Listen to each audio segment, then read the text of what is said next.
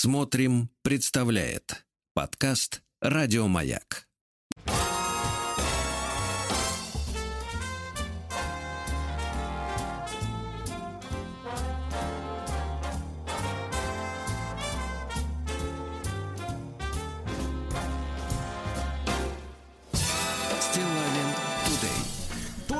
Растудей. Доброе утро, товарищи. Вот и понедельник.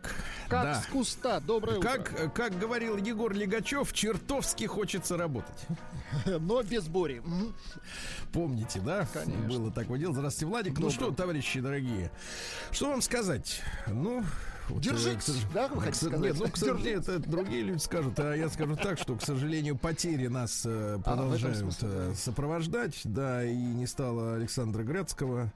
Вот. э, Ну, так, знаете, так получается в последние десятилетия, что, к сожалению, у нас вот, э, э, ну, скажем так, э, звезды, да, э, такие, ну, люди значимые, они зачастую бывают э, приватизированы разными медийными структурами. Мгм. Ну, так повелось. Э, Но я считаю, что, тем не менее, все равно существуют люди м, первой величины, да, э, которые не, неважно, где они, так сказать, э, в последние годы, может быть, э, трудились, да, вот, э, тем не менее, Александр Борисович, есте- естественно, я думаю, что является звездой первой величины, и будет уместно, если мы сегодня нашу небольшую тему дня посвятим ему. Ну, разумеется, конечно. Ну Вот, потому что, конечно, молодежь, так называемая, молодежь, это сколько сейчас уже непонятно. Ну вот молодежь, наверное, воспринимает э, реальность и деятелей культуры через их участие в различных телешоу. Ну, потому что, э, к сожалению, музыка, вот э, какой мы ее еще помним, как мы ее еще помним. Вот, когда она была самостоятельной, полноценной, да, когда она была э, настоящим искусством еще, да, вот не ширпотребом, а настоящим искусством, то, конечно, Градский э, великий человек с точки зрения вокала. Абсолютно Наверно, точно. один Да, это, самых- пожалуй, да, один из лучших вообще рок-вокалистов. Причем, причем, не, причем, понимаешь, не только рок-вокалистов, он же замечательный и э, да, он пробовал себя и в опере. Он бы, его, более того, его даже как, как бы приглашали, скажем так, на эту сторону искусства. ск- Но он отказался, он Да-да-да. пред- предпочел Причем- именно рок. Но причем, что самое, самое поразительное, да, он же был, э, к сожалению, вот мы в прошедшем времени о нем говорим, был великим э, профессионалом в первую очередь, да, Абсолютно. и э, он был действительно увлечен роком, и вот одни из первых рок-групп, которые в нашей стране появлялись там еще в середине 60-х, Ага. Да, а, когда, в принципе, наверное, было модно петь еще «Черный кот», Мгм. Черный кот, да, такая э, песня, так сказать, э, по- в стиле Элвиса Пресли. А он э, увлекался роком и, и, что самое удивительное для меня, не стал, в общем-то, таким андерграундным или даже диссидентским, условно говоря, исполнителем, потому что рок тогда был, ну, по большому счету, под запретом. Мгм. Но он, тем не менее, оставался очень востребованным и официальной культурой. Просто Да, как эти- вокалист, совершенно точно. Да, и те вещи, Очень- которые он исполнял там на музыку Пахмутовой, да, Очень Добронравова. разносторонний, да, абсолютно. Да, и, и великий человек. Мы о нем, конечно, обязательно сегодня поговорим. Вот. Я просто думаю, что не, не, не- хватит нам сейчас для этого времени. да, надо послушать, послушать саму музыку, благо мы это имеем возможность с вами сделать, да. Ну, а пока давайте я вам э, давайте по- погружу вас, э, что ли, в некоторую реальность, э, в текущую. Хотите еще поглубже Вот. нас да, погрузить? Давайте. А, Погрузить хочет, хочется вас в реальность. А, при- Прислали мне Давай. ссылку на пост в Инстаграме под названием «Считаете ли вы себя умным человеком?» Ну, Прекрасно. Вы пока подумайте. Было бы чем. Считаете себя? Нет, было бы чем думать. Приемная нос. Народный омбудсмен Сергунец. Статья называется, друзья мои, ну это вот для того, чтобы вы сейчас действительно как-то про Ну, чтобы вам прозондировались. стало лучше, да, конечно. Да, потому что некоторые люди, особенно в понедельник, с утра встают, им не очень хорошо. Ну вот, для того, чтобы стало получше, надо немножко а, пошевелить мозгами, правильно? Вот. а, э, статья в популярном, так сказать, на, на одном из популярных ресурсов, э, она, как всегда, все коротко очень, потому что у современного человека нет времени читать э, ни вообще, ни что-то конкретное. Так вот, э, признаки того, что вы умный человек. Давайте. Давайте посмотрим, и каждый сравнит э, со своими личными ощущениями. Давайте, и каждый не найдет эти признаки. Давайте. Не, ну почему они достаточно просты? Первое, вы разговариваете с самим собой. К сожалению, да. А у вас вот у вас скажите, у вас спор обычный или как? Да, да, вы знаете, Сергей или Валерьевич, гонение это, одного это удивительное на дело, но когда я просто еще подрабатываю Так. дома на по договоренности. Погодите, как-то подрабатываю. Под- подра- Ну, официально. Студент, что ли, как Ну, Шурик? типа, типа, нет, ну официально, не как Шурик, уже как взрослый Шурик. Слушайте, я реально с собой спорю иногда, вот реально. Это, конечно, шизофрения. Погодите, может, мы сейчас позовем какого-нибудь специалиста? Да не надо, видите, это, в принципе, хороший признак. А просто у вас в руках такие важные механизмы находятся, они имеют федеральное значение, а вы Ну, конечно. Нет, ну потом меня еще перепроверяют, Сергей Валерьевич, поэтому в этом А, это второй пер- вы- перлюстрирует, конечно. Второй вы проверяете первого вас, понимаю. Так вот, первый признак умного человека, значит, вы разговариваете с самим собой. Так. Согласно одной научной статье, разговор с собой может быть способом организации множества всплывающих мыслей, а также может быть способом продолжения внутреннего диалога. То есть одно дело, если ты мысленно разговариваешь с собой. Например, Владик, а тот говорит, не надо. Не надо, не стоит. Да. В этот раз не Вот, стоит. это мысли, а вслух это уже другое, это уже вот умный Это- человек. Многие, многие исследования показывают, что люди, склонные разговаривать с собой вслух, часто являются успешнее или умнее большинства. Я вот по улице иду, смотрю, люди разговаривают, действительно, они гораздо выглядят успешнее, да. Второе. Другие люди называют вас ленивыми. Бывает. Да я даже знаю этих людей, которые вас Называют. ленивыми. Вы часто выглядите уставшим, точно. Видок у вас не очень. Согласен. Вы часто выглядите уставшим и непродуктивным. Но оказывается, что это состояние, которое многие люди воспринимают как лень, всего лишь признак того, что большую часть времени вы проводите в собственных размышлениях, которые тоже требуют затрат энергии. Из-за погруженности в обдумывание какой-то задачи вы можете выглядеть скучающим или ленивым. А? Вы опять же, да? Опять, да. Смотрите-ка. Так, дважды умный. Третий признак. Вы становитесь продуктивнее ночью. Найн. Вот это найн. Не, Ночью ну, я погодите, вы скажите, вы продуктивно спите? Ну, кстати, по-разному бывает. Зависит от погоды, конечно. Ну, вот это жаль. Жаль, да. Здесь пролетели. Четвертое. Вы склонны к творчеству. Вообще Это, вы. это да. Да. Наличие художественных наклонностей помогает развивать мозг, повышает интеллект. Вот творчество задействует множество участков мозга сразу. Поэтому, рисуя или играя на инструменте, вы увеличиваете свои шансы стать умнее, чем большинство людей. Так. Ну, вот Ну и видите. еще парочку буквально, так сказать, признаков умного человека. Пятое. Вы иногда прокрастинируете. Не иногда, а постоянно. Ну, иногда, это же не значит, что каждую минуту, правильно? Достаточно раз 5-6 в день сказать себе, что это я сделаю завтра, правда? Да-да-да. Вы иногда прокрастинируете. Э, Извините, друзья мои, это слово, к сожалению, вошло в наш язык повседневный. Надо бы, Оно- кстати, отечественный аналог. ро- Росслово придумать. Ну, от- отложить на завтра. Ну, отложить, понимаете, оно, в принципе, неприличное. Вот отложить.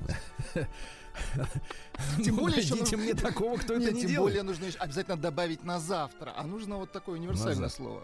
Про Ну, дина... А, нет, не про динамик. Динамик тоже то. другой немножко. Да. Забить.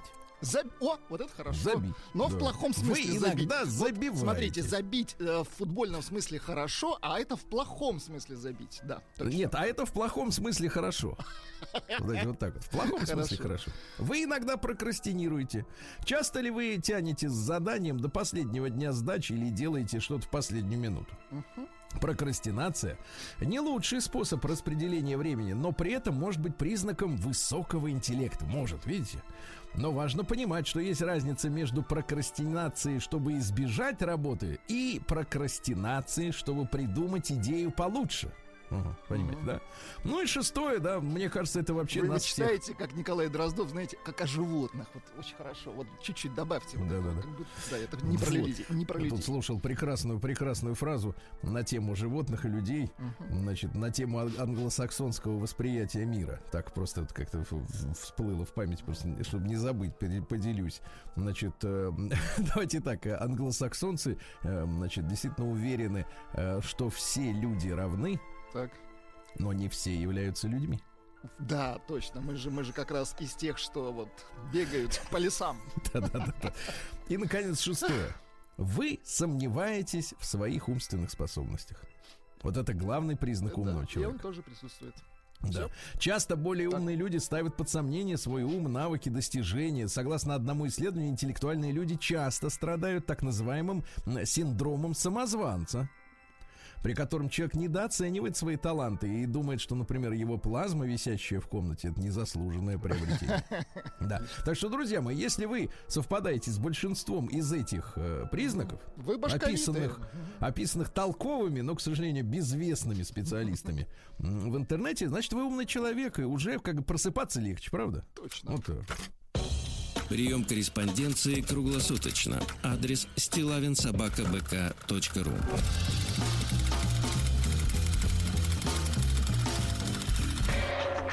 Фамилия Стилавин 2 Л. Так, ну и давайте-ка, товарищи, раз уж мы э, вот стали умными все с вами, да, самыми.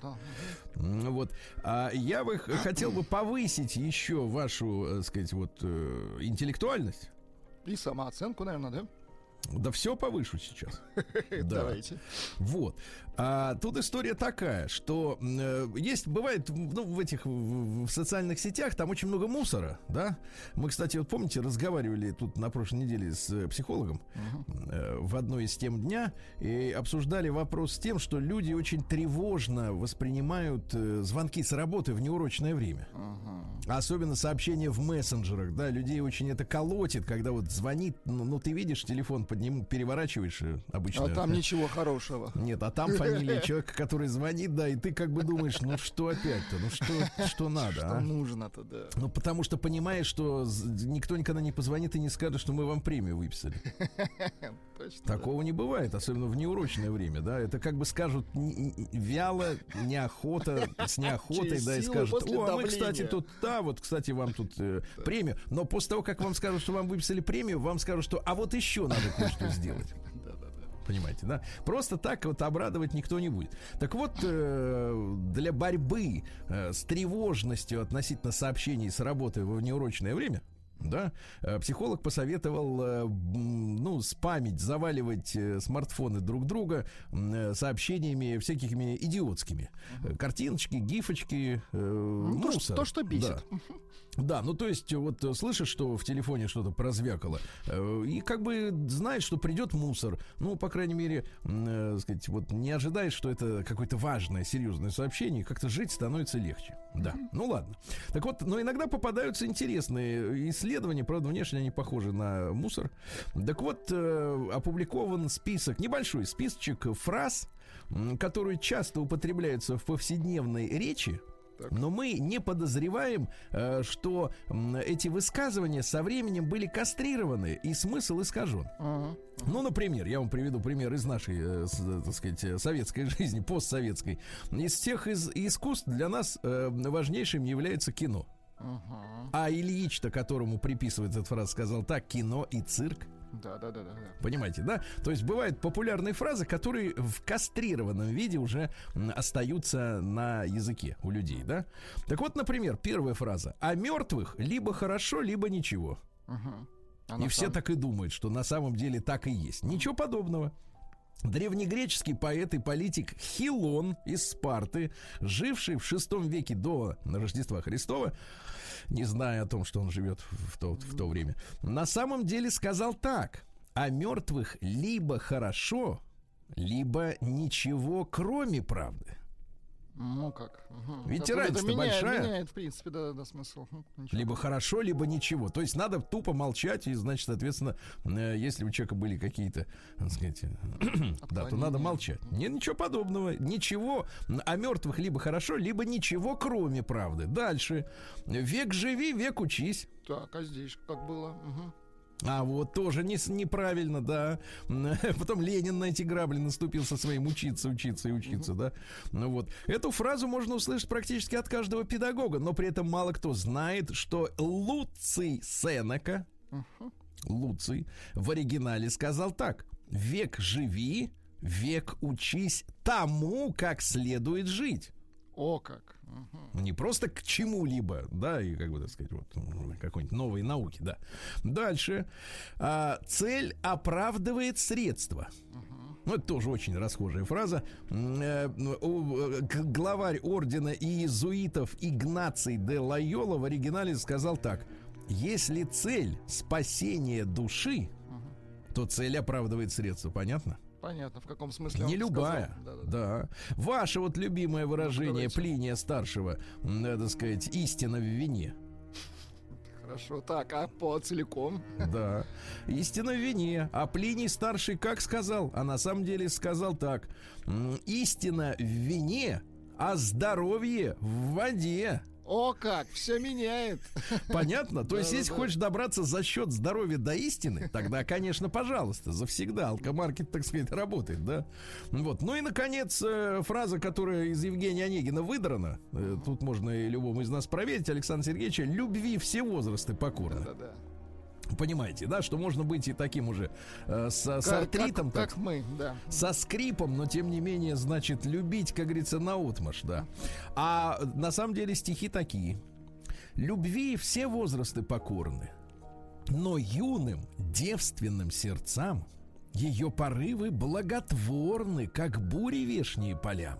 В дожде страстей они свежеют и обновляются, и зреют, и жизнь могущая дает, и пышный цвет, и сладкий плод, но возраст поздний и бесплодный на повороте наших лет печален страсти мертвый след. Так бури осени холодной в болото обращают лук и обнажают лес вокруг. Слушайте, очень красивые стихи. Очень красивые. И Шикарно. главное, забудьте эту идиотскую фразу любви всего ну, да, да, да, да, да, это да. просто Ну так, так хотел поделиться с вами. Слушайте, да. ну, замечательно. Ну вот и все. Мотай на ус. Прием корреспонденции. Ус отрастить нужно. Адрес стилавинсобакабк.ру Владислав Ус. Фамилия Стилавин 2 Л. Ну, друзья мои, и крик души. Хочу вас познакомить вас э, с криком души от, э, так сказать, э, коллектива сотрудников. Не нашего, слава богу, коллектива. В нашей, пишут следующее, в нашей организации завелась настоящая Б. Ни одного коллегу она просто не, так не пропускает. Uh-huh. Погладить мужчину по коленке во время делового разговора для нее норма. На работу вечно приходит без бюстгальтера. Ладно бы жара была, а сейчас холодно. И, простите, все видно. На обед постоянно приносит банан. Думаю, не надо описывать, как она его ест. Рассказать о ее любимых позах для нее, расплюнуть. А вот нам оно надо слушать, как и с кем она это делает перед зеркалом. Вот мы с девочками собрались так. и решили начальника поставить перед фактом. Либо мы все, либо она. Помогите советами, как уволить прош... а, шалалула. Помогите. Так. Помогите, так вынимая банан из-за сумочки, так сказать, новый, да. Вот такая вот история, понимаете? Людям ведь весело работать в коллективе. Да а? класс. Владик. Не Очень то, что хорошо. Здесь вообще скукота, да и вас нет.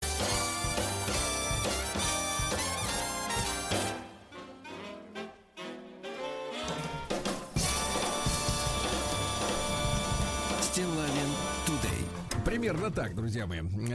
Ну что же, а, не могу, честно говоря, выйти из состояния позы кошки. Еще чуть-чуть, да. Сегодня 29 ноября, ребята. День буквы Ё. Ну, это наша любимая, наша любимая буква. Вы знаете, что э, до этого, да, до нашей академки, наверное, надо говорить академка, потому что если академик, то женщина академка или академиха. Или академичка. Дашкова, да, помните, такая была. Так вот, э, она говорит, давайте вместо ЕО, то есть до этого был, были две буквы в этом звуке uh-huh. на письме. И э, с точкой, и О, и О. Ну, вот иногда у нас так сказать, э, Еош пытаются шутники так писать, по-древнерусски. А вот буква Ё у нас есть теперь, это хорошо. Э, сегодня день мостов. Вот, Хорошо. Замечательно. Международный день солидарности с палестинским народом. Угу. Вот так вот, да. А, день электронных поздравлений был назначен в 1994 году, но, видимо, для популяризации, когда еще все люди отправляли друг другу по почте открытки, помните, угу, да? Конечно. А, с поздрав... а теперь, вот скажите, пожалуйста, когда вы последний раз получали ко дню рождения реальную э, бумажную открытку? Я не помню. Вот все, все, закончилось, да. А, день под названием «Клиент всегда прав». Хорошо. Да. Доктора поздравляем с Ханукой. Это Ох. праздник свечей. Угу. Понимаете, так что сегодня я думаю, что телефон доктора отключен. Будет занят. Да, да, да, нет, он отключен. Международный день Ягуара, имеется в виду кот. Угу. Вот э, день любителя острых ощущений. Недавно читал новости о том, что вот любители прыгать с тарзанки, на мотоцикле быстро кататься. Это вот э, чего-то не хватает в организме, какого-то витамина. Да, да, да. А день шоколада. Тоже День хорошо. под названием «Выброси, наконец, свои объедки». Вот. Наш с вами праздник, э, праздник угукольщиков. Угукольщик. Вот это вот, да, примерно так. Или по-немецки гукен, гукен. Гукен. Гукен, это, да, вы, так сказать, да. Ну и, наконец, э, русский народный праздник Матвеев день. В этот день часто случалась оттепель, как и сейчас в столице, да? Ну вот, говорили, что на Матвея земля преет. Это вот, точно. Понимаете, да? Ну, вот. Ну и, соответственно, люди входили друг к другу в гости. Э, стол был обычно постным, mm-hmm. да, но а, скромность угощения компенсировалась задушевной беседой. Да, вот класс. Да, да. Было, было, было, было, но. Вот так. А в 1666 году, очень этого года боялись люди в Европе, потому что число зверей им мерещилось, да, родился в этот день Бартоломео Растрелли, замечательный архитектор и скульптор, и литейщик из бронзы, э, которому мы обязаны памятником Петру Первому в Санкт-Петербурге, рядом с Исаакием, да. Ну, это гениальный памятник. Да. Гениальный памятник, сбалансирован великолепно, несмотря на то, что не было компьютеров.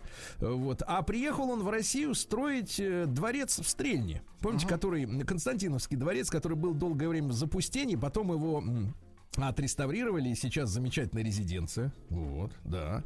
А он, значит, приехал, начал вроде проводить э, работы в парке. Так. А потом приехал из Франции э, товарищ Леблон. Так.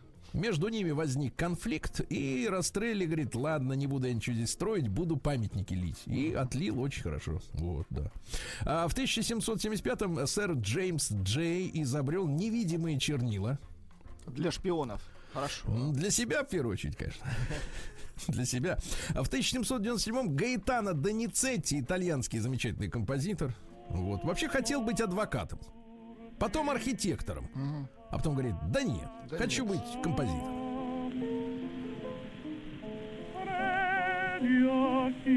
Запись этих лет. Да-да-да. Вот, ну а какие названия, представляете, его произведения? Любовный напиток. Лючия Дилла Мирмур. Ну, шарашило а? его. Вот, хорошо, да, хорошо. В 1802 году немецкий писатель-сказочник, автор, ну, э, я бы сказал так, нуарных произведений Вильгельм Гауф, ну, Конечно. готических сказок, да, да, да, готично, готично, да. Карлик нос, Калиф ага. Аист, маленький Они Нук. Адские, а, не знаю, я вот, э, ребята, если как-то тянется душа к фильмам ужасов, к этой похлебке, э, так сказать, современной, ну, почитайте Гауфа, ну что вы, и, и, и спать не будете несколько дней, вы что, ужас. А, так вот, э, он написал для детей барона фон Хёгеля свои Мерчхен. Это волшебные сказки, которые были опубликованы в 1826 году. Вот, э, то есть э, детишки боролись, э, боялись. Угу. Название на немецком следующем. Die Geschichte vom kleinen Muck. Kleinen Muck. Да? Мук, но история о маленьком да, Муке. Да, Помните, да. у него там тапки были эти волшебные, да. Или, например, Die Geschichte von der abgehauen Hand. Да, класс. Это история об отрубленной руке, менее популярная, да, чем вот все остальные. И Калиф Аист, это тоже интересно. Die Geschichte von Калиф Сторих. Сторих. А Шторих, извините, Шторих, Шторих. через Ш читается. Класс. В 1803-м Кристиан Доплер родился, австрийский. Мы Физик знаем тоже. эффект Доплера. Это да, да, да. знаете, как вот знаете? Объясните. Это машина проехала, это эффект Доплера. Давайте да, еще на раз. его... На... на, на нем основано ведь э, измерение, вот, например, скорости из движущегося автомобиля. Да. То есть э, гаишник едет, целится, он сам едет с какой-то скоростью, но все равно эффект Доплера не позволяет было бы ему... Доплера, не было бы Да, Хотел сказать 1000... бабоса. Дженнис Джоплин, я понимаю. В 1825-м э, Жан-Мартен Шарко, французский врач, один из основоположников невропатор- э, невропатологии, извините, и психотерапии, лечил людей душем. Вы Холодом. понимаете? Вот. Ну а что, в семье бедных ремесленников-каретников, ну то есть фактически э, этого автослесаря. Автослесаря, да. А, Из трех сыновей папаша мог дать хорошее образование то- только Жану Мартену, то есть ему. Остальные так и остались в этом в, в гараже. В гараже. Вот, ну и что? В- возвратился в больницу после получения обра- образования. Ну, то есть не к себе домой, в смысле, работать. Вот. э, э, лечил. И называл, кстати говоря, истерию обезьяной всех болезней. Обезьяной, ну, в смысле, предком. Ага. Понимаете, да? Тогда же считалось, что э, истерия, э, которой, например, женщины, да, подвержены. В основном. Тогда так считали. Сексисты, конечно, возмутительно. Абсолютно. Что они все больные, всех больными называли. Поэтому им, кстати говоря, это не давали участвовать в выборах. Конечно. На Потому основании того, что слишком от женщин настроения считали, зависит, да. да, они считали недееспособными, потому что истерика, она как бы вот было нормальное, так сказать, поведение, да. Вот, ну и что? И в 1849-м Джон Амброс Флеминг родился, английский электротехник, который придумал правила правой руки. Это сложно. Знаете такое? Для определения направления индукционного тока, а также изобрел диод. О, молодец. Вот что такое диод? Диод это транзистор только в два раза меньше. Вот я знаю. Было, было, было,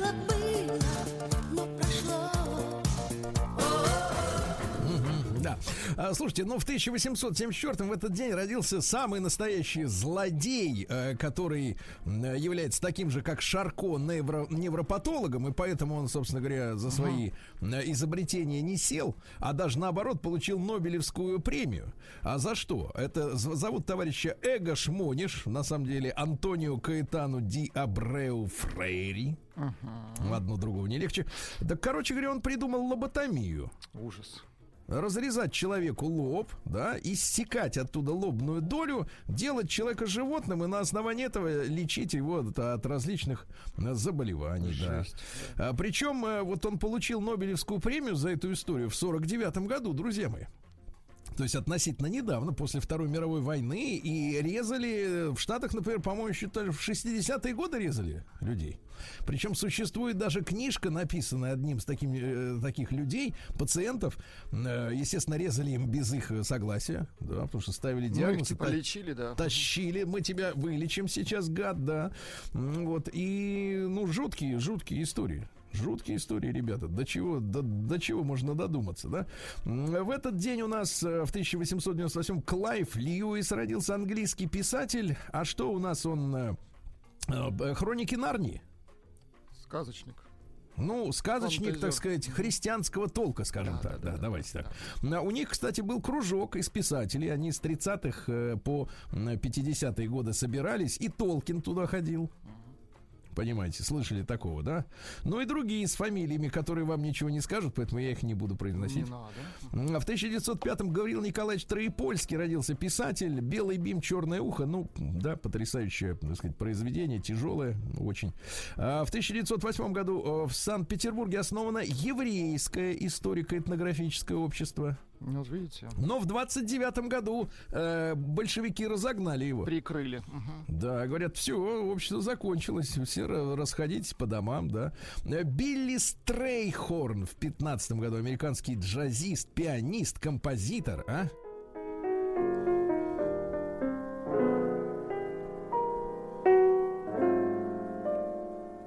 Ну, складно. На зарядку похоже, да. В 20 году Егор Кузьмич Легачев родился в этот день. Его не стало весной этого года. То есть он почти прожил 101 год. Представляете? Вот, бывший член Политбюро э, Борис Николаевича Ельцина, э, ну, соответственно, Дружок. так сказать, ставил, на, наоборот, ставил на Да, место. Он ему шучу, говорил, Борис, ты не прав, Борис, ты не прав. Ну вот, кстати говоря, э, несмотря на то, что, э, э, э, сказать, Егор Легачев был таким мужчиной, ну, скажем так, с пролетарской э, харизмой. Закалкой. Да, харизмой, да, скорее. Вот. И боролся с виноделием. Ему же приписывают эти истории, что вырубали виноградники у нас на юге, да. Э, увлекался поэзией Николая Гумилева, расстрелянного чекистами. Ишь ты. А вот какие строки, например, одни из самых любимых, например, такие. Захотелось жабе черной заползти. Это стихи, написанные 17 октября 1905 года, когда Николай II подписал, э, значит, э, манифест. Да, так сказать, о том, что у нас будет э, свободы там и конституция и так далее. То есть это было воспринято, скажем так, правой общественностью как капитуляция. Так вот, захотелось жабе черной заползти на царский трон. Яд жестокий, яд упорный в жабе черной затаен. У-у-у. Хорошо. Неплохо, да. Вот как, вот как Гумилев относился к революционерам, да. Жаба черная. А в 30-м году Нина Павловна Гребешкова, киноактриса, супруга э, Леонида Гайдая, да. Помним. Вот, играла поначалу девочек, школьниц, пионерок. Ну, это логично. Потом Постарше начала играть. Потом постарше, конечно. А, в 32-м Жак Ширак, французский президент. Помните такой Ну, долговязый? конечно, не путать с дошираком. Конечно, Да, да, да, да, да. А, Джон Мейол в 33-м году, или Мейл скорее, Ну, да? Майл, М, Блюзовый, да, музыкант. И в тот же день э, Денис Догерти родился из группы «Мамы и папы», а? Совершенно другой товарищ.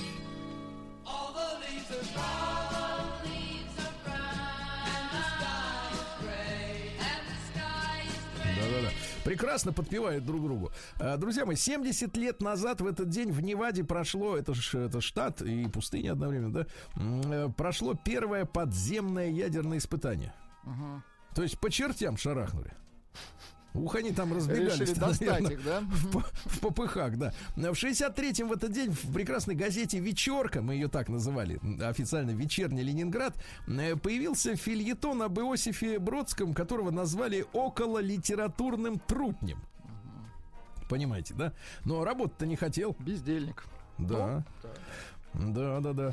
Вот такая вот история, да. Э, Ну что ж, сегодня тоже круглая, почти круглая дата. Евгений Витальевич Миронов родился, наш замечательный актер театра и кино, да? Конечно. Да, в. Саратовской области родился. А какой, а? Какая величина? Вот. Да, в 75 году наступило, товарищи, для многих рок, э, э, поклонников рок-музыки черное время, потому что пришла эпоха диско.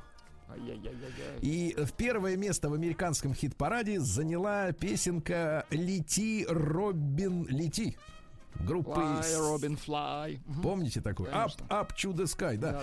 Да, Э, 40 лет назад, друзья мои, загадочно погибла американская замечательная актриса и наша с вами соотечественница Натали Вуд. Звали ее Наталья Николаевна Захаренко. Ну, женщина, настоящая красавица русская. Она родилась в семье иммигрантов из э, России. Ну, как вы понимаете, да, она родилась там в 30, по-моему, восьмом году или нет, или пораньше. Ну, неважно. В любом случае, она э, сначала была актером-ребенком, играла в детские роли, э, потом оказалась несколько раз номинированной на Оскар. Она снималась в фильме «Вейстсайдская история». Ага. Вот, Культовый. большие гонки. Вот. А, и, кстати, что интересно, она же при загадочных обстоятельствах утонула на яхте. То есть э, она утонула ночью, э, будучи на этой, э, на этой яхте вместе со своим мужем и с актером Кристофером Вокином. Помните Ну, такой? Конечно, да. Со страшным лицом. Ну Вот. И третьим мужиком был капитан этой яхты, да. И вот до сих пор это дело не закрыто, непонятно. На теле, кстати, были обнаружены ссадины. Вот, и, э, так сказать, синяки, то есть имела место борьба, но тем не менее доказательств э, Нет. следствие найти не смогло, что это было именно убийство и утопление. И что самое интересное, когда ей было 17 лет, ее мама повела на кастинг э, к одному известному актеру, вот, который ее жестко, жестоко изнасиловал. И только недавно, в 2021 году, официально было подтверждено, что насильником был Кёрк Дуглас. А, Э, папа. то есть папаша мгм, мгм нашего, так сказать, тоже уже Красавчика, старичка Дугласа. Да, да, да. Вот такая вот история переплетенная, да? Угу. Тесно. Жуть.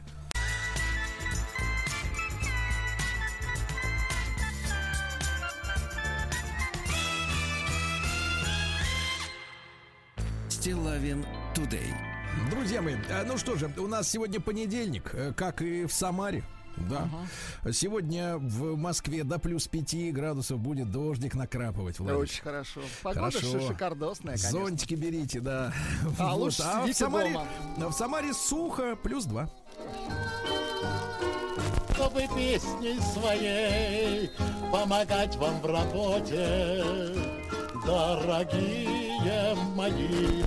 Самарцы. Вот так вот, да. Э, Давайте начнем с э, доброты, милоты. Самарской доброты. Давайте. Да. Самарский губернатор Дмитрий Азаров Так. показал в своих соцсетях, как он готовит яблочную шарлотку. Молодец. Хорошо, хорошо. Очень хорошо. А шарлотка была съедена еще в четверг. А, Нет, да. шарлотка была съедена заживо. Да-да-да. В Самарской области уничтожили более 127 килограммов рыбы и раков без необходимых документов. Если нет документов, то все, смерть тебе рак. Понятно? Дальше. А, Самарские автолюбительницы успешно, оказывается, совмещают работу в такси и материнство. Удивительно. Ну, вот Был вчера День матери, да? И у большинства таксисток в Самаре, у 60% двое или трое детей. Видите? 15% опрошенных женщин заявили, что им удается побыть с ребеночком всего час в день. Но Жаль. большинство женщин стараются проводить с детьми от 3 до 5 часов и даже более. Берут с собой на работу. Хорошо. Да. В Самарской области офицер из винтовки ранил солдата-срочника. Как было дело? Так.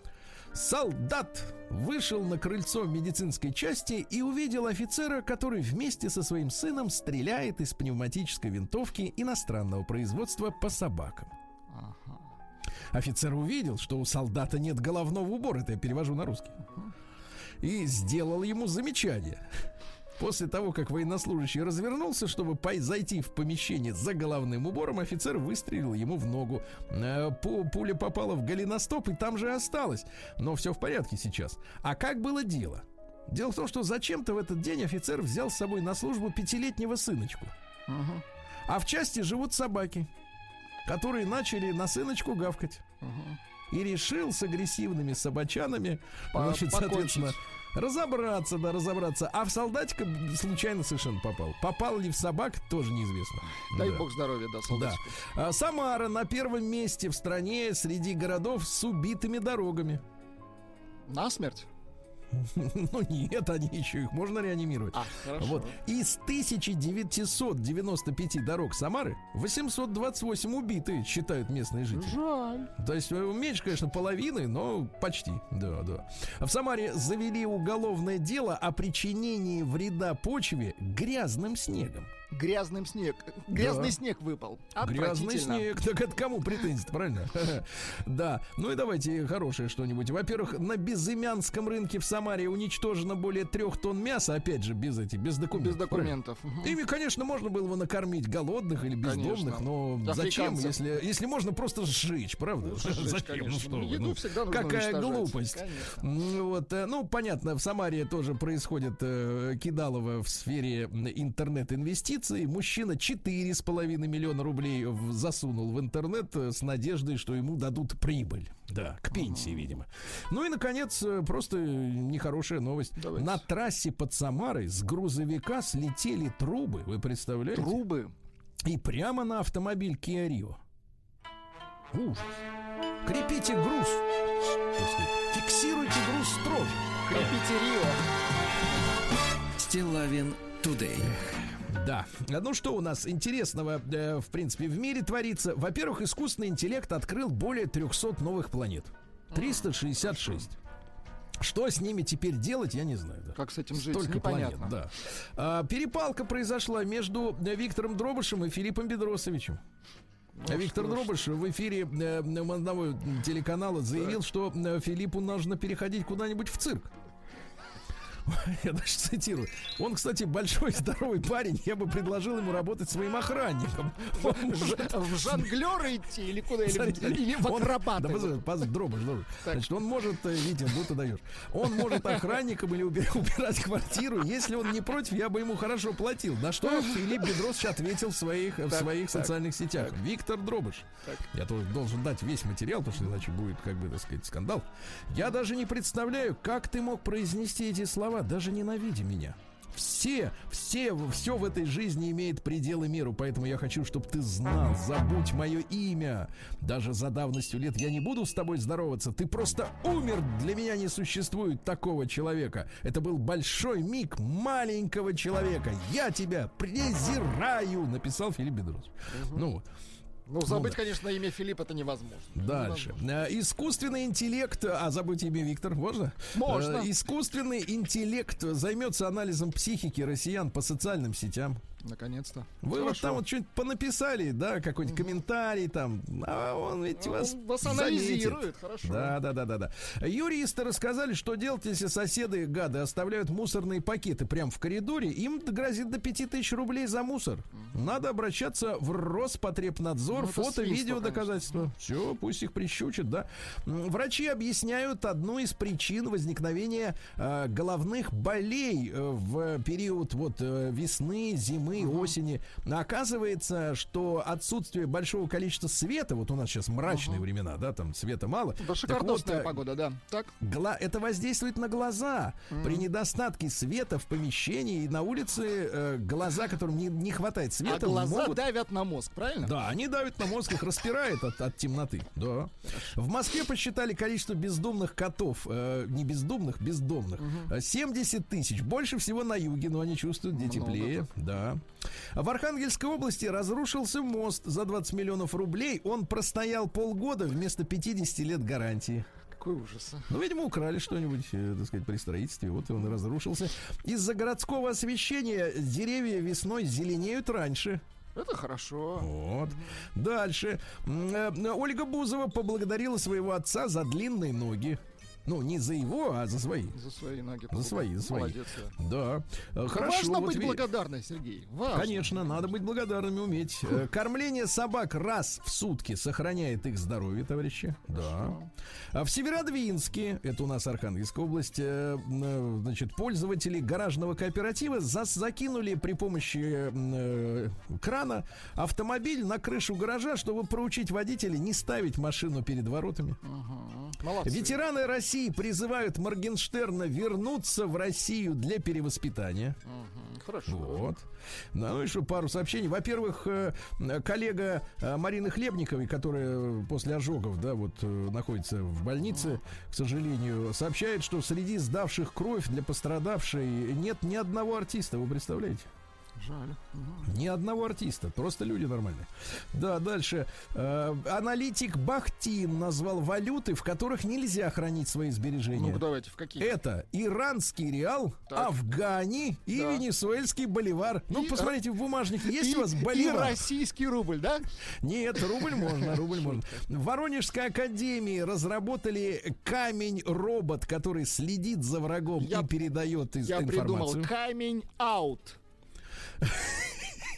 And in. Да, Значит, орфографическая, слушайте, мы продолжаем разбираться с этой так называемой языковой реформой. Помните, мы обсуждали тут э, с нашей, так сказать, с Юрьевной. Так вот, э, орфографическая комиссия Российской Академии Наук раскритиковала новый проект правил русского правописания. Необдуманные нововведения, такой диагноз, и отсутствие понятных алгоритмов изучения этого вопроса выяснили, что работа, вот, которая выдана нам как, э, так сказать, революционная, э, так сказать, история, да, оказалась наспех переделанным полным академическим справочником 2006 года, который был Ай-яй-яй. подготовлен институтом, то, есть- то есть еще и списали. Писали, да-да-да. Некрасиво. Слушайте, ну покажите нам лица этих людей, которые хотят, чтобы мы писали и думали И по-другому. которые списывают, да. Мне кажется, в этом деле, я понимаю, что мы сейчас живем в таком безответственное время, э, но тем не менее, вот хочется видеть э, э, конкретная физиономия тех людей, которые вот с полной уверенностью заставляют нас писать так или иначе, да? Э, Вот очень хочется просто от- авторской ответственности за базар, извините, да, вот так. Да. Россияне рассказали, какие подарки хотят получить на Новый год. Знаете, очень самая грустная новость дня, кстати Ну-ка, говоря. давайте, какие? Представляете? Большинство мужчин хотят получить в подарок на Новый год Так. любовь и внимание, а женщины драгоценности. Ничего смешного, кстати, это ужасно. класс. Ужасно, да, да, да. Ну и что еще? Зато честно, Сергей Валерьевич. Ну, это понятно. Честность в данном случае, она как бы попахивает э, не очень хорошим. Да. Значит, иностранцы в Черную пятницу заказали товаров из России на рекордные полтора миллиарда рублей. В? Германии, да, в Германии чаще всего заказывают э, крем из России, а латыши лак для ногтей и настолки. Дорогие мои латыши. Латыши, да. Эстонцы косметические наборы и платья. Э, В Израиле очень любят шоколадные конфеты, а молдаване скрабы для тела и российские брюки. Брюки российские. Да. Ну, перейдем к женщинам. Да. Теперь они молдаванские.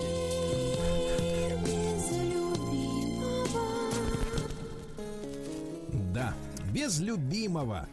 Вот что у нас творится в мире без любимого. А вот что. Э, давайте. Рос- э, регионами России с наибольшим уровнем гендерного равенства. Наибольший уровень гендерного равенства. Так, так, так. Гендерного равенства стали Чукотка, Мордовия, Адыгея, Калмыки. Калмыкия. Сергей Валерьевич, Калмыкия. Не останавливайтесь, Калмыкия. И, Вот и такая история. На Да. самом интересном месте. Так, дальше. Я еще раз прочту. Давайте. Значит, Чукотка, Мордовия, Адыгея, Калмыкия, Калмыки. Алтай. О, Да. хорошо. Дальше. А самое большое неравенство Забайкалье, Мурманск, Архангельск, Да Москва. ладно, Забайкалье, неравенство. Забайкалье, не да, верим. вот так вот, да. Британский депутат заявил, что в Англии вырос уровень преступности, потому что в э, современном кинематографе ролевые мужские модели заменили женщинами. В кино появилось очень много сильных женских персонажей, и неудивительно, что мы видим, как много молодых людей совершают преступления, потому что им внушается, что женщина может на равных ответить. Ага. Вот. Жаль. Действительно жаль. Что еще, Сергей Валерьевич? Из мира, из мира женщин вы нам расскажете. Ведь так Из интересно. мира вы- женщин. Давайте. Из мира женщин, да. Значит, Владуля, дальше. Э, Что у нас интересного? На шведской лыжнице загорелись штаны после победы в гонке на Кубке мира. Загорелись штаны. Ну, видимо, э, огонь пошел. Огонь. Да, Краснодарка, Краснодарка объяснила, почему много лет отправляет в суды конверты с изображением картины 15 века «Сдирание кожи с продажного судьи». Так. Почему? Но, видимо, мы не сразу узнаем, через какую-то паузу, да, Сергей Валерьевич? Но все равно нам интересно это узнать. Очень интересно. Почему? Поч- Почему она показывает эту картину? Ай-яй-яй, а.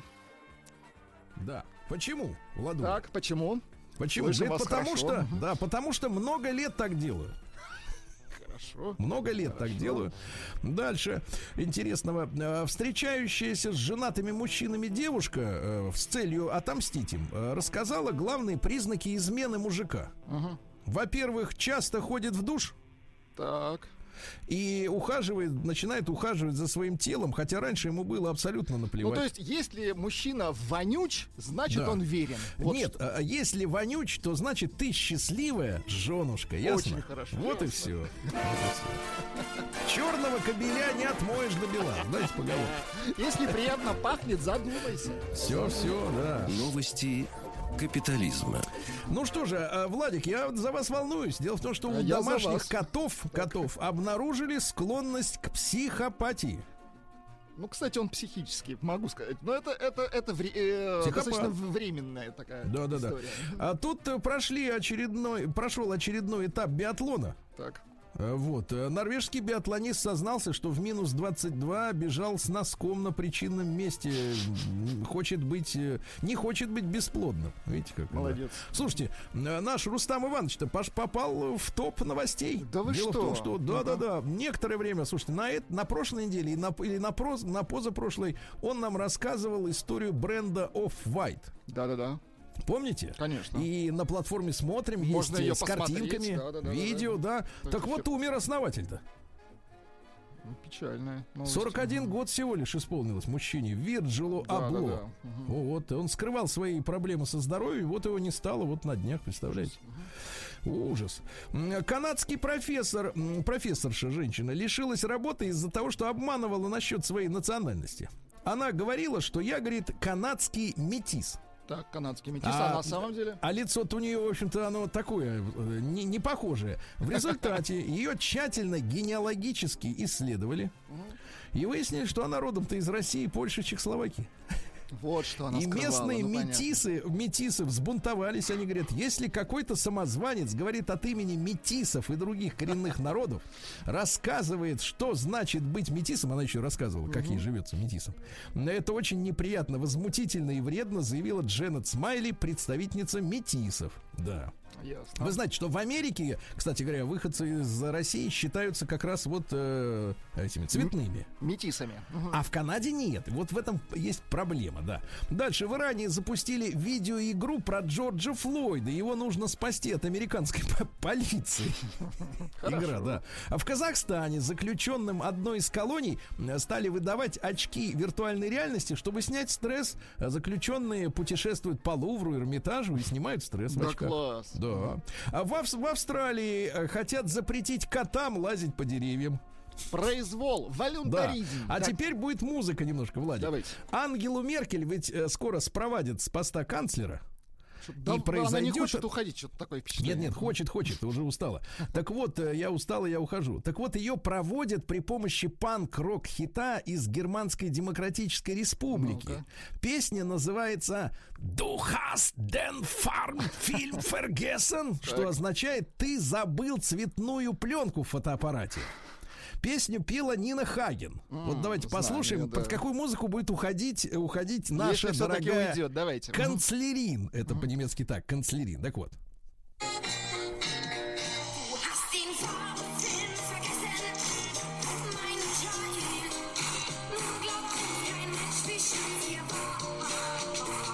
Ну, вот так вот. Ну, Как цирковое представление какое-то. Да, да, да, такое шопето, да. Ты забыл цветную, причем песня про мужчину по имени Миша. Интересно. Понимаете, да? Дальше. В Великобритании мужчина победил рак, вернулся домой и застал возлюбленную с новым мужем. Э, Вот, ну, потому что она не была уверена. Ну и давайте о хорошем. Давайте, Давайте. о хорошем. Два сообщения буквально. Мигранты поблагодарили Александра Лукашенко за то, что он э, вывел их из джунглей. Первое, да? Хорошо. Второе. Женщина э, в- м, на рейсе американской авиакомпании Delta Airlines покормила грудью кота. Грудью кота. Ну, Кота, та- Ну, да. такое, как вы говорите. Ну, такое, да-да-да. Ну и, наконец, на тему Германии. Давайте, как они там живут. В Германии, наконец-то, переименовали казармы, э, которые до сих пор носили имя гитлеровского летчика Аса. Да При- ладно? При времен Второй мировой. Только сейчас переименовали, в 2021. Может, уже и не надо было переименовывать? Они решили, что надо. Пора.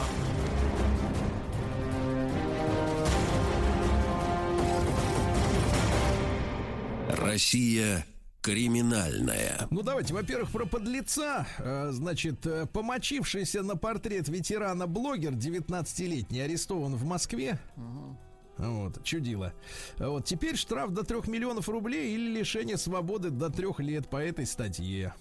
Да, вот такая вот история. Зачем они это делают, честно говоря, вот я не Это понимаю. идиотизм. Это, это же идиот еще и снимал, и все это Абсолютно. выкладывал. И э, вот, честно, я не понимаю психологию просто человека, который понимает, что он сам расписывается в том, что я вот это сделал, я урод, я виноват, давайте с меня штраф 3 Ну, миллиона. это тупизм, да. Это тупизм, да. За, а да, тупость должна быть наказана, да. В Красноярском крае раненый медведем охотник 20 дней ждал помощи и дождался. Да вы что? Да, прекрасно. Ну, дай бог здоровья. Вот, ну и что? И инспекторы Приморского заповедника спасли водолаза браконьера. Вы представляете, как делается это дело? Человека в скафандре опускают э, в э, подлет, и он там на дне собирает всякие морепродукты. Так. А, а сверху его ждет лодка с браконьерами. И когда приехали, так сказать, инспектора, они, соответственно, лодку-то эту спугнули, а он там бедный внизу один остается, достать-то его некому. А воздух-то заканчивается. А воздух заканчивается, конечно. Спасли человека, понимаешь? Молодцы. Все полные карманы гребешков. И закусили еще. Вот такая вот история, а.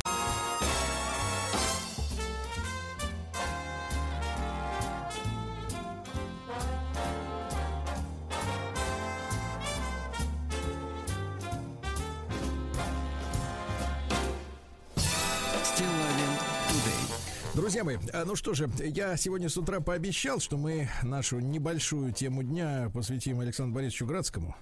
А, Человеку, чье имя, конечно, в последнее время больше связано скорее с шоу-бизнесом. По понятным причинам, да.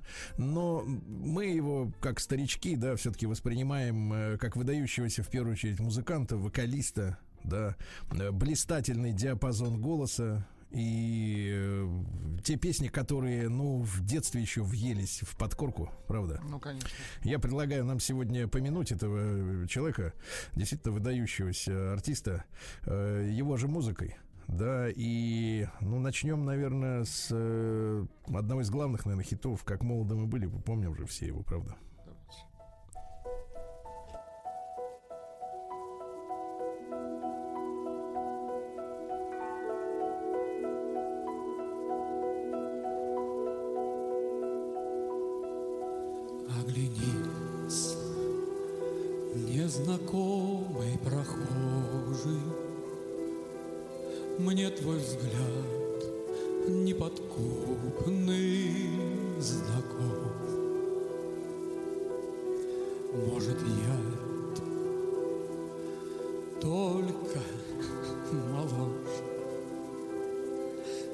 Всегда мы себя узнаем. Ничто на земле не проходит бесследно,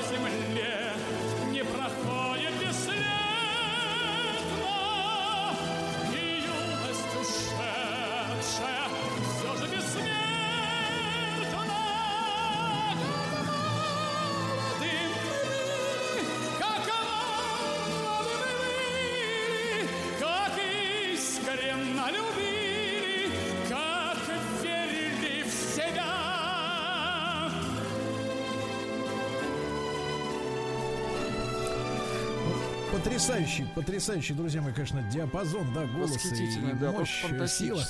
И э, хочу, чтобы мы сегодня еще послушали с вами э, романс русский. Только раз бывает в жизни встреча. Обычно ее исполняют э, женщины-вокалистки. А вот как Александр Борисович это сделал?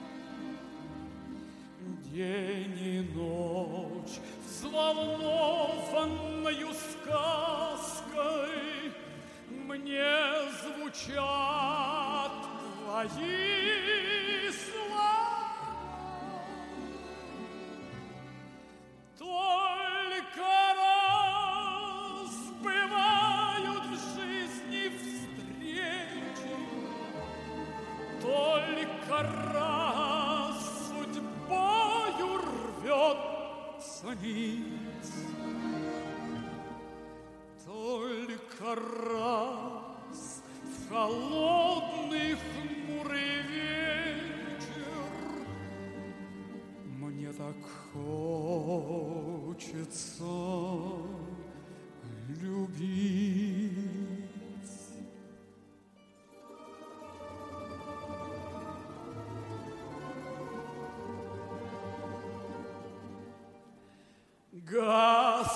Гаснет луч пурпурного заката, Синевой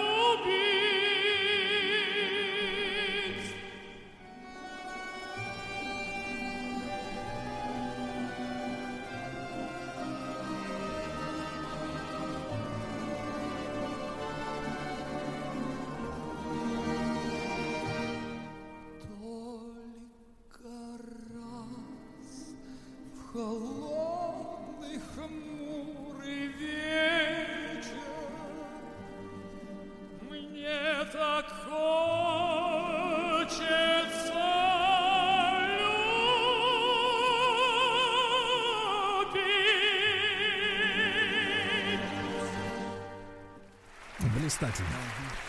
Просто блистательно, друзья мои. Ну и, конечно, конечно, э, э, в самых, э, в самых разных, я, меня, честно говоря, путаются мысли, честно говоря, я думаю, что, как и вы, слушаем и восхищаемся так, таким даром, да, так, так владеть своим голосом. Э, Но не только на эстраде, не только в рок-музыке, но и Александр Градский ведь работал над дозвучанием мультиков.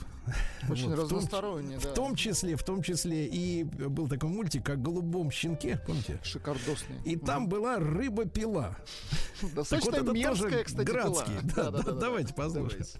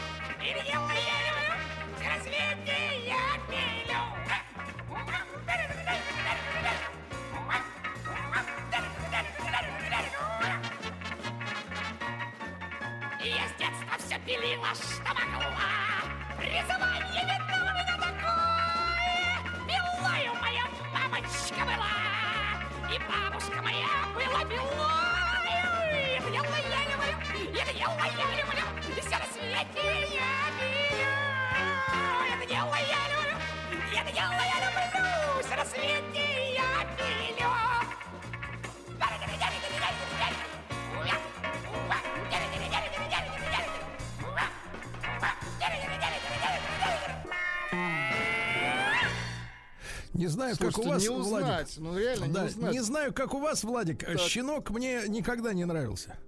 Вот, э, Ну, может, цвет не тот. А вот пила очень даже нравилась.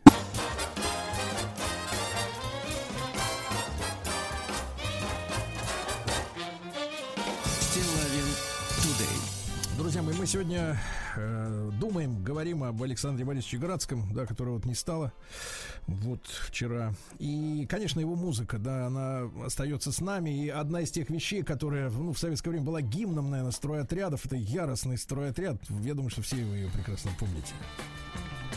Я свежий ветер, огонь крылатый, И наше время на циферблатах. Пусть повезет нам в большом пути От равнодушия себя спасти.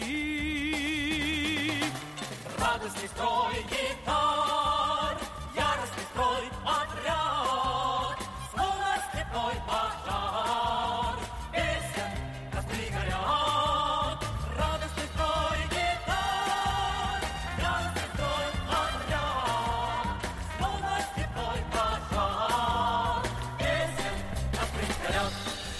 знаем Ну, эту это песню, да, мега-хит, конечно. и любим ее, да. И, конечно, великая вещь э, из фильма «Свой среди чужих», да, песня о лодке.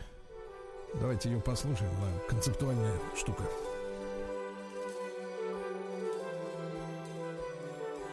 Лодку большую прадед наш решил построить для внука.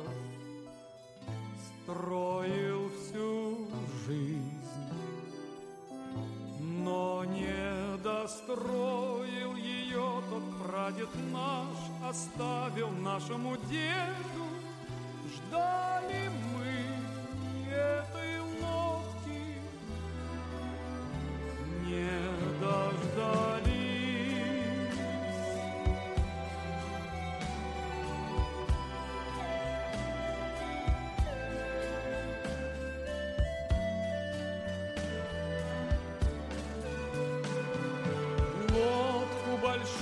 Наш отец решил построить для внука. Строил всю жизнь. Мечтали, друг мой, тогда на лодке той Пройти с тобой вокруг света, но мечты разлетелись.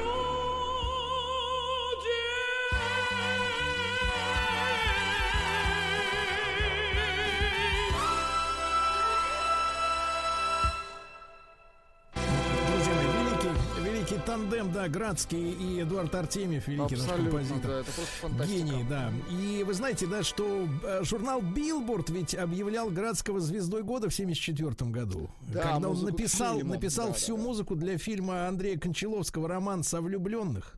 Да. А, и вот вещи, которые звучат в этом фильме, они, они потрясающие. э, Потрясающие. Там есть и песни, и э, просто фоновая музыка, да. Хотя ее трудно назвать фоновой. И э, одна из тех вещей, которые мне очень там нравится, это «Реквием». Давайте им сегодня закончим.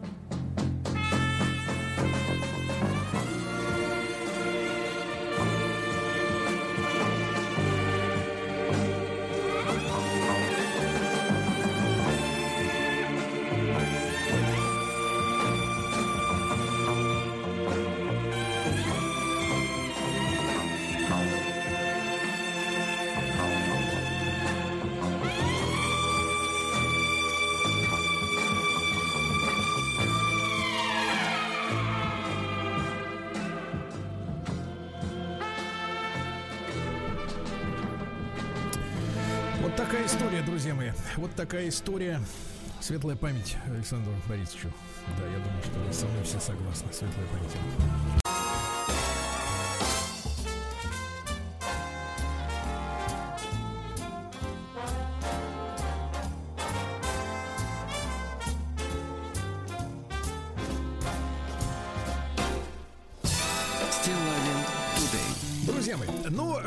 Могу вам сказать? Вы же помните, мы неоднократно с вами обсуждаем тему домашних животных. Понимаете, да? Ну, конечно. Э, И вот сегодня даже в новостях было, было известие, что в столице, например, живет 70 тысяч котов. Э, Бездомных. Это не считая тех, которые прокормлены, как у вас, Владик, На да? прокорме, да-да-да. И Москва, в частности, становится городом более комфортным для жизни питомцев и их хозяев. Мы узнали о четырех новых современных площадках для выгула собак, созданных при поддержке программы мэра Москвы «Мой район».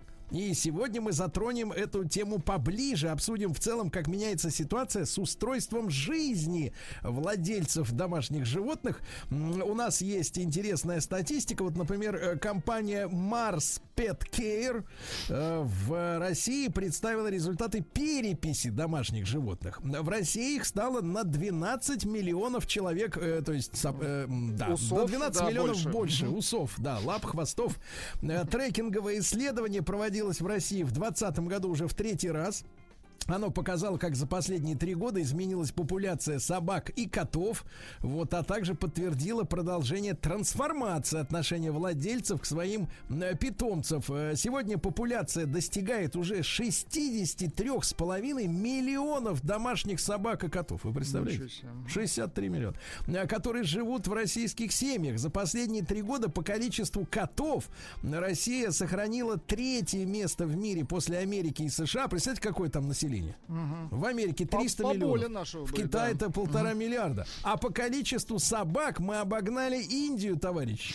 И поднялись на четвертое место. Но что еще немаловажно, россияне стали более ответственно и гуманно относиться к домашним животным все, все чаще. Например, в, примерно в 85% случаев м, собаку или кота воспринимают как члена семьи. Вы понимаете? Хорошо. Как друга или как даже ребенка, понимаете? И только малая часть владельцев кошек и собак считают питомца просто каким-то животным. Понимаете? Я да, так и про- говорю коту иногда. Да. Ты животное. Да, с чем связано, вот вы в меньшинстве, с чем связаны эти изменения, как меняется эта среда, мы сегодня все это подробно обсудим. Э, С нами э, Марианна Ануфриенко, доктор ветеринарных наук, профессор, директор по взаимодействию с государственными органами и общественными организациями Марс Петкейр в России. Э, Марианна, доброе утро. Да. Доброе утро. Да, Марьяна, очень приятно вас слышать в нашем эфире. Но вот э, повторюсь, э, э, повторю цифры, да, о том, что э, за последние 20-30 лет э, вот кардинально действительно поменялось отношение к питомцам. Э, Раньше коты что делали? Охраняли, вернее, коты не охраняли. Коты ловили мышей, крыс, да, тараканов иногда. А собаки воспринимались как охранники. А теперь это, извините меня, мохнатые члены семьи и даже детки. Вот не раз наблюдал такие картины такой телячьей нежности. Э, С чем вот, Марьяна, по-вашему, связана такая перемена в восприятии домашних животных у нас? Знаете, все так, вы абсолютно правы. И если одним предложением сказать, мы имеем дело с победившей гуманизацией отношения к домашним животным. Действительно, для нас кошки и собаки, а мы говорим сегодня только про кошек и собак, хотя существуют и другие домашние питомцы, это члены семьи, дети, компаньоны. Грань узкая, да, потому что член семьи – это один из многих, ребенок, ну это понятно, центр вселенной, компаньон – это больше про собак. Надо сказать, что вот такая гуманизация очень положительно сказалась на самих питомцев. К ним относятся, с одной стороны, гуманнее, их любят, а с другой стороны, ответственнее. Ответственное отношение к членам своей семьи, ну, если посмотреть на людей, и можно, конечно же, переложить все эти тренды на животных. Прежде всего, это забота о здоровье. Животных все чаще водят к ветеринарному врачу, я бы даже сказала, проактивно, на профилактические мероприятия. Животных кормят правильно. Что такое правильно? Это высококачественный сбалансированный корм. С собаками занимаются дрессировкой, потому что к компаньонам мы предъявляем достаточно жесткие требования и хотим, чтобы их характер нас устраивал. Вы знаете, мы ежегодно измеряем тренды отношения россиян к мелким домашним животным. И сегодня Россия не на пике ответственного отношения к домашним животным. Как это бы странно сейчас не звучало. Но есть определенные положительные сдвиги. Положительные сдвиги, я думаю, известны всем владельцам домашних животных. Ну, например, все больше и больше животных водят к врачу, соответственно, у животных находят те или иные заболевания, и можно сказать, что в результате нашего исследования мы выявили, что снижается количество, я сейчас скажу так, в кавычках, здоровых питомцев, только потому, что их стали чаще водить к ветеринарному врачу и стали диагностироваться те или иные заболевания. Ну, сейчас в России 84% кошек – это здоровые животные, 81% собак – здоровые животные. Растет стерилизация, прежде всего кошек. Я не буду здесь долго распространяться на эту тему, но сегодня 38% кошек – это стерилизованное поголовье в России. А в городах, мы сегодня будем с вами много говорить, о Москве более 60%. Ну, естественно, растет м, все больше и больше проникновение в категорию готовых сбалансированных кормов. Все чаще и чаще владельцы животного кормят своих животных или сухим, или влажным кормом. Для членов семьи выбирают лучшее, и к домашним животным относятся точно так же, как к другим членам семьи. Более 50% владельцев животных покупают подарки на Новый год своим питомцам. Да вы что? Вот, ну, да, до Нового года ну, 32 дня осталось, или 33. А собака, собака понимает, что ей уже пора ждать э, подарка на Новый год? Вы знаете, собака, может быть, и не понимает, но все любят ответственное и гуманное к себе отношение. Плюс, конечно, нельзя исключать такую вещь, если мы говорим про собак, как условные рефлексы. Собака знает, что если она была хорошим мальчиком или хорошей девочкой, то будет подарок. Ну и если, конечно, говорить еще про ответственные отношения, и вот как раз про компаньонов, про собак, то более 30% владельцев в Москве ходят со своими собаками на дрессировочную площадку. три раза в неделю или чаще. Это все то, что свидетельствует о том, что мы гуманно относимся к животным, но при этом разделяем всю полноту ответственности за общение с ними. Мгм. Марианна, а э, вот э, любопытно, вы, э, ваша компания сколько лет занимается исследованиями вот в этом направлении? Я долго работаю в компании, вот сколько себя помню, мы все время занимаемся различными исследованиями. Но серьезно, я бы даже сказала, массированно исследованиями мы станем заниматься с 2014 года. Как вы уже сказали, мы провели три исследования популяции, это 14, 17 и 20 год. Каждый раз мы говорим о том и получаем цифры, что все больше и больше растет популяция домашних животных. А вот начиная с 2018 года, каждый год мы проводим те или иные исследования. В 2018 году мы изучали трансформацию отношения к питомцам. Тогда же мы получили первые цифры, что это члены семьи. В 2019 году мы изучали питомцев в городе. В 2020 году у нас было большое исследование, посвященное питомцам и периоду пандемии. И вот в 2021 году мы изучали городскую инфраструктуру. Думаю, что 2022 год не, станет, не станет исключением, и мы тоже обязательно изучим очередной аспект жизни питомцев в городе.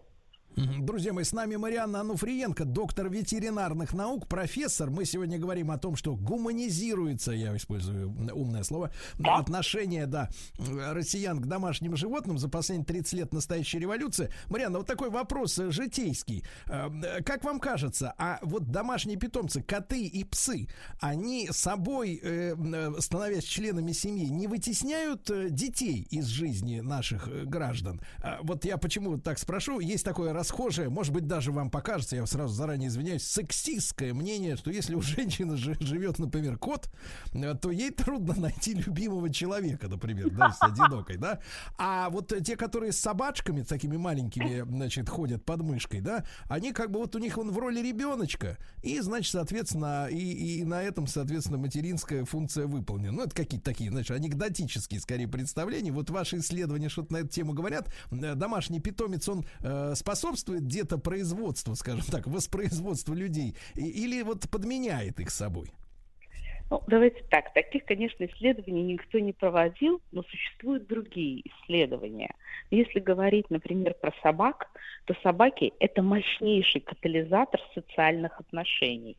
Поэтому лайфхак для девушек, которые одинокие, следующие.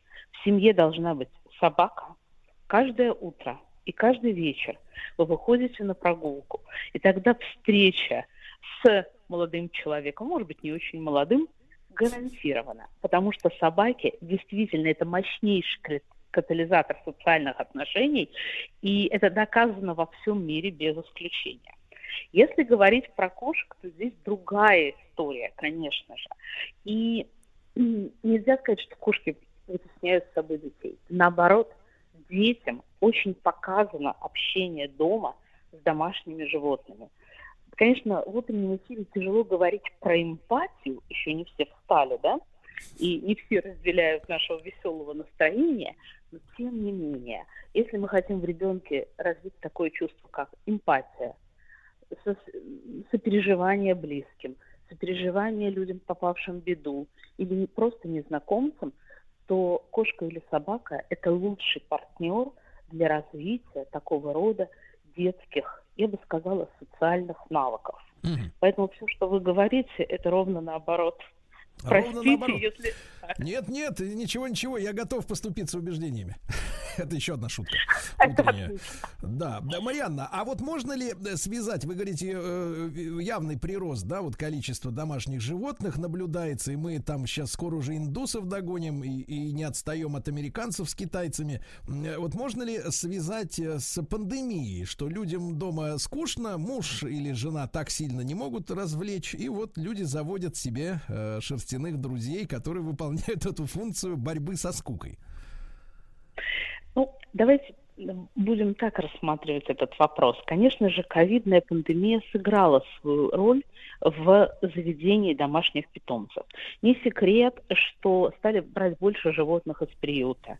Не секрет, что за 2020 год, ну, за 19-20 год на 10% выросло количество котят, живущих в российских семьях.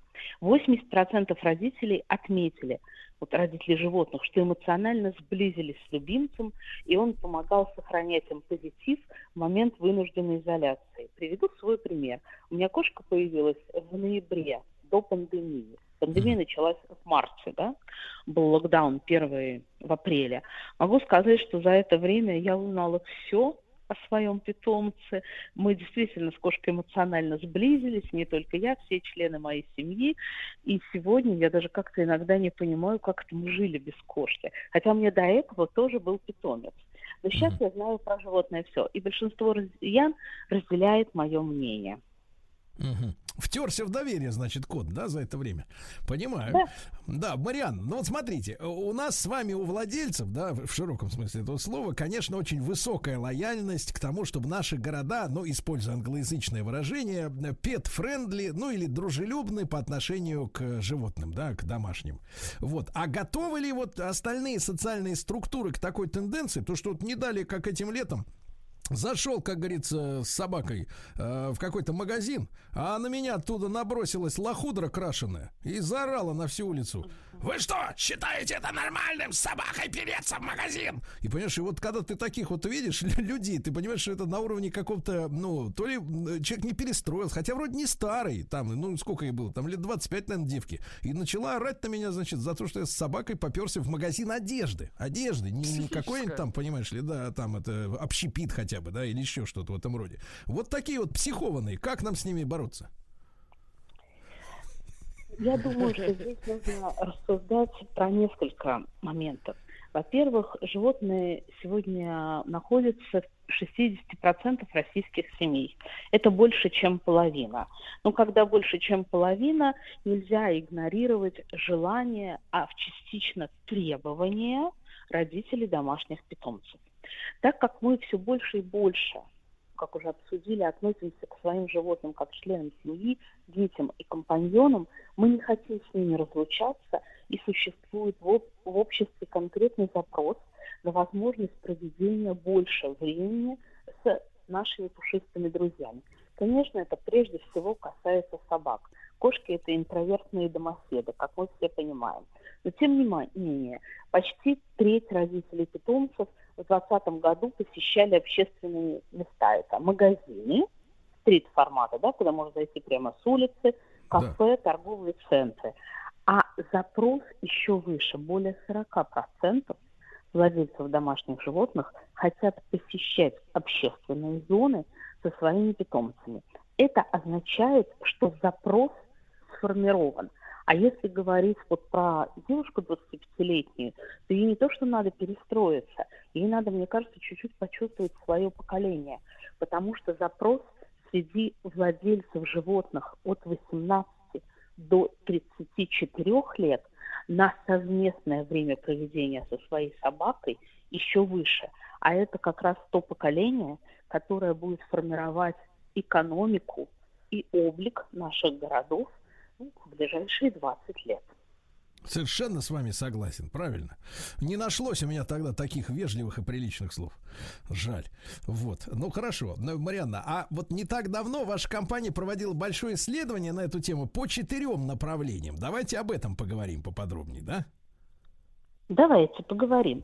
У нас существует глобальная модель, которая называется создание лучших городов для домашних питомцев. По-английски, ну, мы уже с вами использовали несколько англицизмов сегодня, это Better Cities for Pets. С одной стороны, это учебное пособие, с другой стороны, это модель исследований, а также это модель сертификации городов. Она была разработана нашей компанией в сотрудничестве с ведущими экспертами в области урбанистики, помощи домашними и домашним животным. Проводится она по трем направлениям. Это домовладение, то есть наши с вами дома, арендованные квартиры, например, и частная собственность. Это выгульные площадки для собак. Это что происходит в бизнесе с точки зрения принятия домашних животных, и очень большая часть посвящена приютам. Мы уверены в том, что если провести исследования по всем четырем направлениям, можно найти большое количество инсайтов, то есть вот этих аха-моментов, да, а с другой стороны, можно действительно многое сделать лучше. Ну, давайте несколько цифр и фактов, да? А давайте, давайте, Марианна, мы как раз давайте сразу после выпуска новостей середины часа, давайте и цифры, и факты, да, Марианна Ануфриенко, доктор ветеринарных наук, профессор, директор по взаимодействию с государственными органами и общественными организациями Марс Петкейр в России. Мы сегодня о, ну как бы, о легкой судьбе котов и собак в нашей стране разговариваем.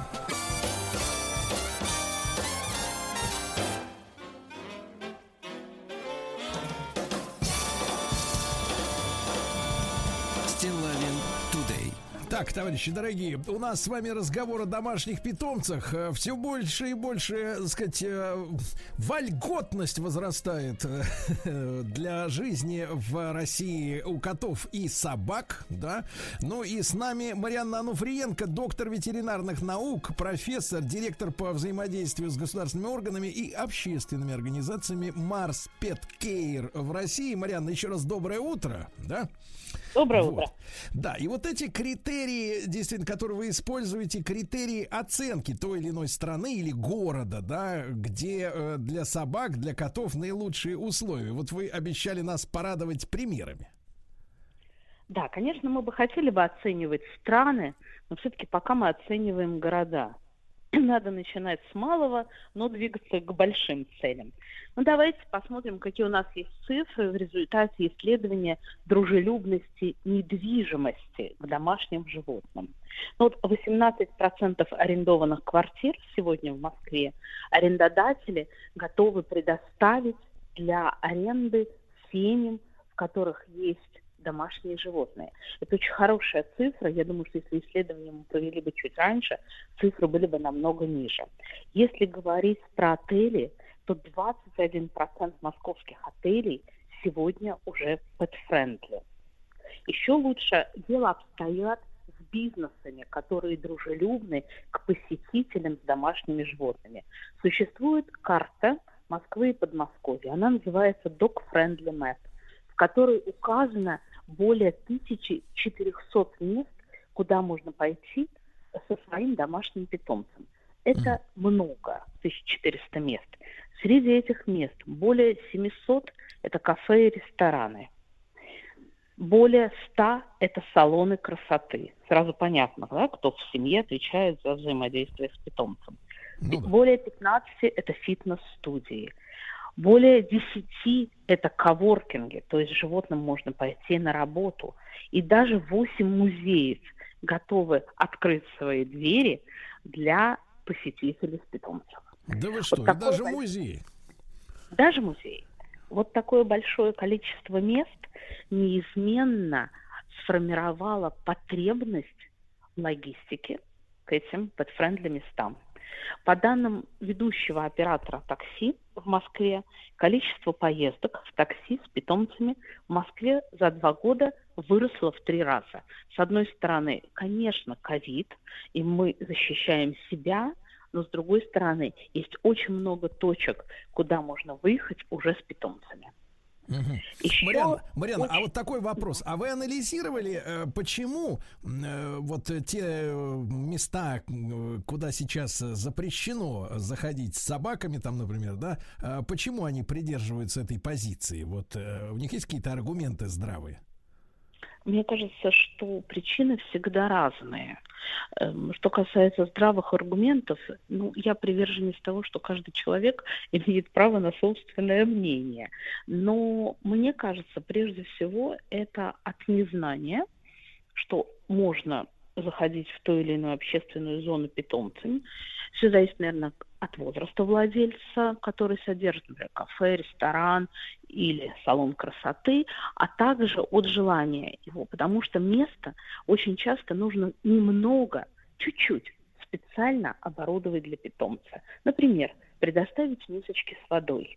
Это сложно? Это, конечно же, не сложно, но не каждый хозяин того или иного заведения на это готов. готов. Ну, то, что мы точно понимаем, если уже у владельца заведения есть животное, то вероятность, что заведение будет pet-friendly, конечно же, высока. Мгм. Марьяна, а есть ли у нас вот э, э, желание продвигать это, вот такой, такие рейтинги, да, в другие города? Или только в Москве работает то, что вот, вот та работа, на которой вы занимаетесь? Почему мы начали с Москвы? То, что Москва на сегодняшний день, с одной стороны, это самый инфраструктурно обеспеченный регион России, а с другой стороны, это, конечно, тот центр, на который смотрят другие регионы с точки зрения лучших практик. Поэтому, конечно, прежде всего мы работаем над этим вопросом в Москве. Но что мы замечаем? Другие регионы подсматривают в хорошем смысле этого слова и берут те или иные практики себе в регионы. Я думаю, что мы будем наблюдать сначала небольшое движение в регионы, а потом лавинообразное, потому что pet-friendly очень является мощным двигателем экономики. И мы знаем, что люди, которые приходят в кафе, например, да, или в салон красоты, они оставляют более высокий средний чек. Это важно для экономики, и это важно для бизнеса. Если мы сейчас уберем все эмоции в сторону. Ну, а также они создают благоприятнейшую саму эмоциональную составляющую в том или ином месте. В магазине или в кафетерии, на веранде, например. Поэтому все будет двигаться и в регионы тоже. Но сначала Москва. Понимаю. А в рамках вот э, формирования такой благоприятной среды, как мы уже обсуждали ранее, были созданы э, четыре принципиально новых э, площадки для выгула собак, да? Ну, понятно, что четыре на такой большой город, где миллион домашних собак, это маловато. Вот есть ли в планах создание подобной инфраструктуры в большом количестве, как вам кажется? Вы знаете, вот как раз этими площадками и самой реализа... идеей реализации проекта занималось несколько организаций. Это программа мэра Мо- Москвы, Центр экспертизы интегральных моделей столицы и наша компания Марс Kia. Конечно, миллион собак живет в Москве. На них приходится сегодня 686 выгульных площадок старого формата. Мы создали абсолютно новые выгульные площадки. Прежде всего, были очень хорошие к этому предпосылки. Более 65% владельцев собак говорит, что у них нет хороших площадок шаговой доступности. Поэтому мы создали площадки, которыми можно гордиться. Это необычные площадки, это площадки модульного типа. То есть в зависимости от того, где та или иная площадка была расположена, был собран тот или иной модуль. Это было сделано впервые в России и не только в России, на самом деле, и в мире частично. Также были созданы зоны комфортные для собак и для владельцев животных. Вот это было сделано впервые, потому что мы рассмотрели площадку как зона максимального взаимодействия человека его питомца. Помним, да, что для нас собака, для москвичей сегодня это прежде всего член семьи, ребенок или компаньон, если говорить о собаках. Очень интересные площадки. Я всех приглашаю посмотреть на эти площадки, потому что они еще не только функциональны, но и экологичны. Мы использовали в создании тренажеров для собак и малых архитектурных форм для владельцев животных. Это скамейки, например, лаунж-зоны такие, эм, переработанный пластик. Вот как раз эти тренажеры для собак и малые архитектурные формы для владельцев мы передали как компания Мастер городу. Они долговечны, они экологичны. Поэтому я уверена, что жители Северного Медведкова, Ясенева, Лосиноостровского и Можайских районах уже оценили эти площадки. Они были открыты в середине сентября, ну а все остальные могут еще съездить посмотреть. Марианна, ну а вот в плане э, полезности именно для э, самих э, собак, да, вот эти площадки, к появлению которых вы имеете самое непосредственное отношение, они что позволяют э, сделать? Мы же знаем, да, есть в разных парках там Москвы и там во дворах какие-то горки, э, трубы, э, вот, ну какие-то такие э, возвышенности специальные, где тоже собачники занимаются, да, со своими собаками. А вот э, какие новые навыки можно здесь приобрести домашним животным? Прежде всего нужно знать, что эти площадки соответствуют санитарно-ветеринарным нормам и правилам. Это очень важно, потому что это база. И владелец, приводя животное на площадку, должен быть уверен, что вот вся база отработана. Площадки имеют зонированную территорию, то есть животное может заниматься как на тренажерах вместе с владельцем, так и просто заниматься на зонированной территории. Более того, используют разные покрытия, были использованы разные покрытия. Это и щепа, и песок, и гравий, и специальное полимерное покрытие, что очень важно для развития сенсорных способностей собаки. Можно сказать, что, знаете, это такой мини-сенсорный сад для собаки. Ну и, конечно, мы удивительно обустроили входную группу. У нас существуют двойные тамбурные двери, то есть животное не может самостоятельно выбежать с площадки, но только если кто-то специально это не сделает.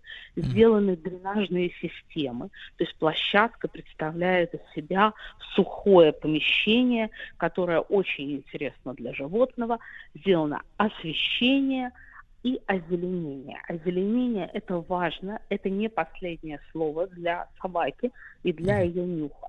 Собака и таким образом развивает свой сенсорный Да, аппарат. да. Друзья мои, друзья мои, ну что же, время у нас сегодня такое, что должны развиваться не только люди, мужчины и женщины, но и собака должна развиваться.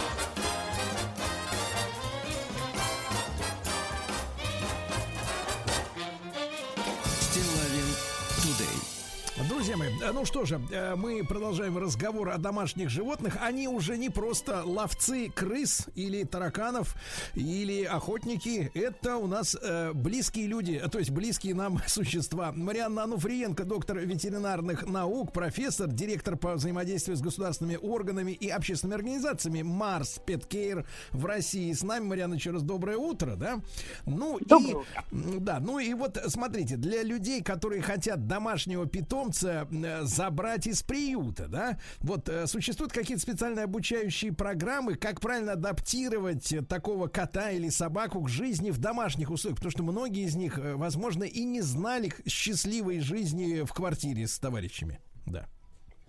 Это, вы знаете, это моя любимая тема, потому что, с одной стороны, она очень актуальна, а с другой стороны, я действительно сенситивна к этой теме и считаю, что каждое животное достойно прекрасной семьи, в котором оно может проживать. В рамках нашего исследования мы задавали вопросы приютам, и что для нас было интересно в этом исследовании.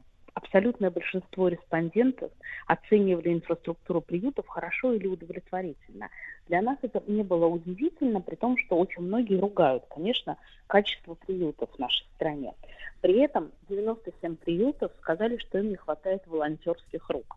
Вот это неудивительная информация была для нас. Мы давно занимаемся волонтером и прекрасно понимаем, насколько труд волонтера важен. Именно волонтеры и их работа в приюте – это основная обучающая программа для собак, прежде всего, содержащихся в приютах. Потому что именно волонтеры социализируют тех собак, ну, кошек в меньшей степени, но собак-то обязательно, которые находятся в приютах. Это прогулки, это обучающие игры и так далее. И именно волонтеры – это те люди, которые потом поддерживают новых владельцев, новых владельцев собак и кошек, мы их между собой в компании называем родители, в их нелегких первых шагах дома. Именно владельцы путем общения в мессенджерах, путем видеоуроков помогают правильно адаптировать животных. Но надо сказать, что мы работаем и над системными обучающими программами. Они существуют на нескольких наших брендированных ресурсах. На них можно посмотреть, а также совместно с самой большой ресурсной организацией сегодня в России, АВЦ, Ассоциация волонтерских центров, мы делаем курс для волонтеров. Потому что очень часто, беря собаку из приюта домой, ты тоже становишься волонтером и тем самым продолжаешь вот эту цепочку добра и цепочку социализации для приютских собак. Марьяна, а если говорить вот о мировом опыте, какие примеры можно выделить, в каких странах или городах вот этот опыт успешно уже используется? Все началось в Америке, там находится наша штаб-квартира американская. Программа вообще вот Beta Cities for Pets заразилась в штате Теннесси, в городе Нэшвилл. На сегодняшний день более 15 городов в Америке являются pet-friendly. А два года назад мы решили сделать pet-friendly э, крупнейшие столицы Европы. Лондон, Париж, ну и Азии. Токио, Шанхай. И надо сказать, что успехов очень много. Каждая страна идет своим путем. Это зависит от культурологических особенностей той или иной страны. Но очень часто хорошие практики с разных стран мы применяем в Москве. Поэтому я расскажу на самом деле о той практике, которую мы подсмотрели в Америке и которую нам удалось реализовать в Москве. Не секрет, что в Америке большие площади выделяются на выгульные площадки. И в Америке нет стандартных выгульных площадок для собак. Но у них есть парки для собак. Мы посмотрели и решили тоже сделать вместе с мой район э, парк для собак, который решили и сделали в Москве. На территории больше двух тысяч квадратных метров на студенном проезде сегодня в Москве существует парк для собак. Вот так лучшие практики мировые приходят в Москву, а лучшие московские практики потихоньку будут приходить в другие мировые столицы, потому что создание тренажеров для собак и малых архитектурных форм из переработанного пластика. Это наше российское ноу-хау, которое было с восторгом принято во всем мире. И я думаю, что очень скоро мы услышим, как наш московский уникальный сегодняшний день опыт будет обогащать опыт других столиц мировых. Ну, Прекрасно, прекрасно. Утрем, утрем нос западным экологистам, правильно? Нашим уже конкретным, так сказать, проектом. Э, Марианна, ну и такой последний вопрос коротенький. А Вот что бы вы, э, что бы вы добавили вот в ближайшее время, например, в Москве в плане того, чтобы город был более дружелюбным к собакам? Ну, основываясь на западном опыте, что нам не хватает, вот если вкратце? Мне кажется, вы знаете, мне кажется, у нас всего в достатке. И сердца, и души, и возможностей, и желания. Единственное, что бы я сделала, я бы чуть-чуть спрессовала время. Потому что мне кажется, что через 2-3 года у нас вообще все будет. Вот Всё pet-friendly, pet-friendly, pet-friendly. Я Прекрасно, хочу, чтобы это было как можно быстрее. Прекрасно. Может быть, и в большой пойдем с собакой под мышкой. Вдруг такое случится, да. Но многие миллионы хотят этого. Значит, дорогие друзья, Марианна Ануфриенко, доктор ветеринарных наук, профессор, директор по взаимодействию с государственными органами и общественными организациями Марс Петкейр в России была с нами на связи. Марианна, вам э, хорошего дня, хорошей предстоящей недели. Спасибо большое. До новых встреч.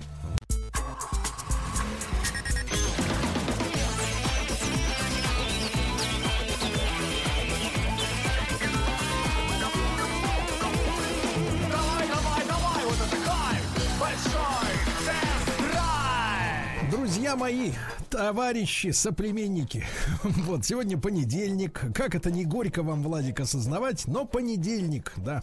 И у нас э, автомобильные новости, естественно, а после новостей середины часа новинка на рынке автопрома. Да, да, да, да, да. Вот, ну давайте начнем с нескольких э, известий относительно Государственной инспекции безопасности дорожного движения. Вот. Э, Дело в том, что на выходных в Москве произошло несколько таких резонансных ДТП. Ну, в частности, ловили человека с наркотиками на кроссовере. э, Значит, э, специалисты по поимке людей с наркотиками. Вот. И этот мужчина, уходя от погони, протаранил несколько автомобилей.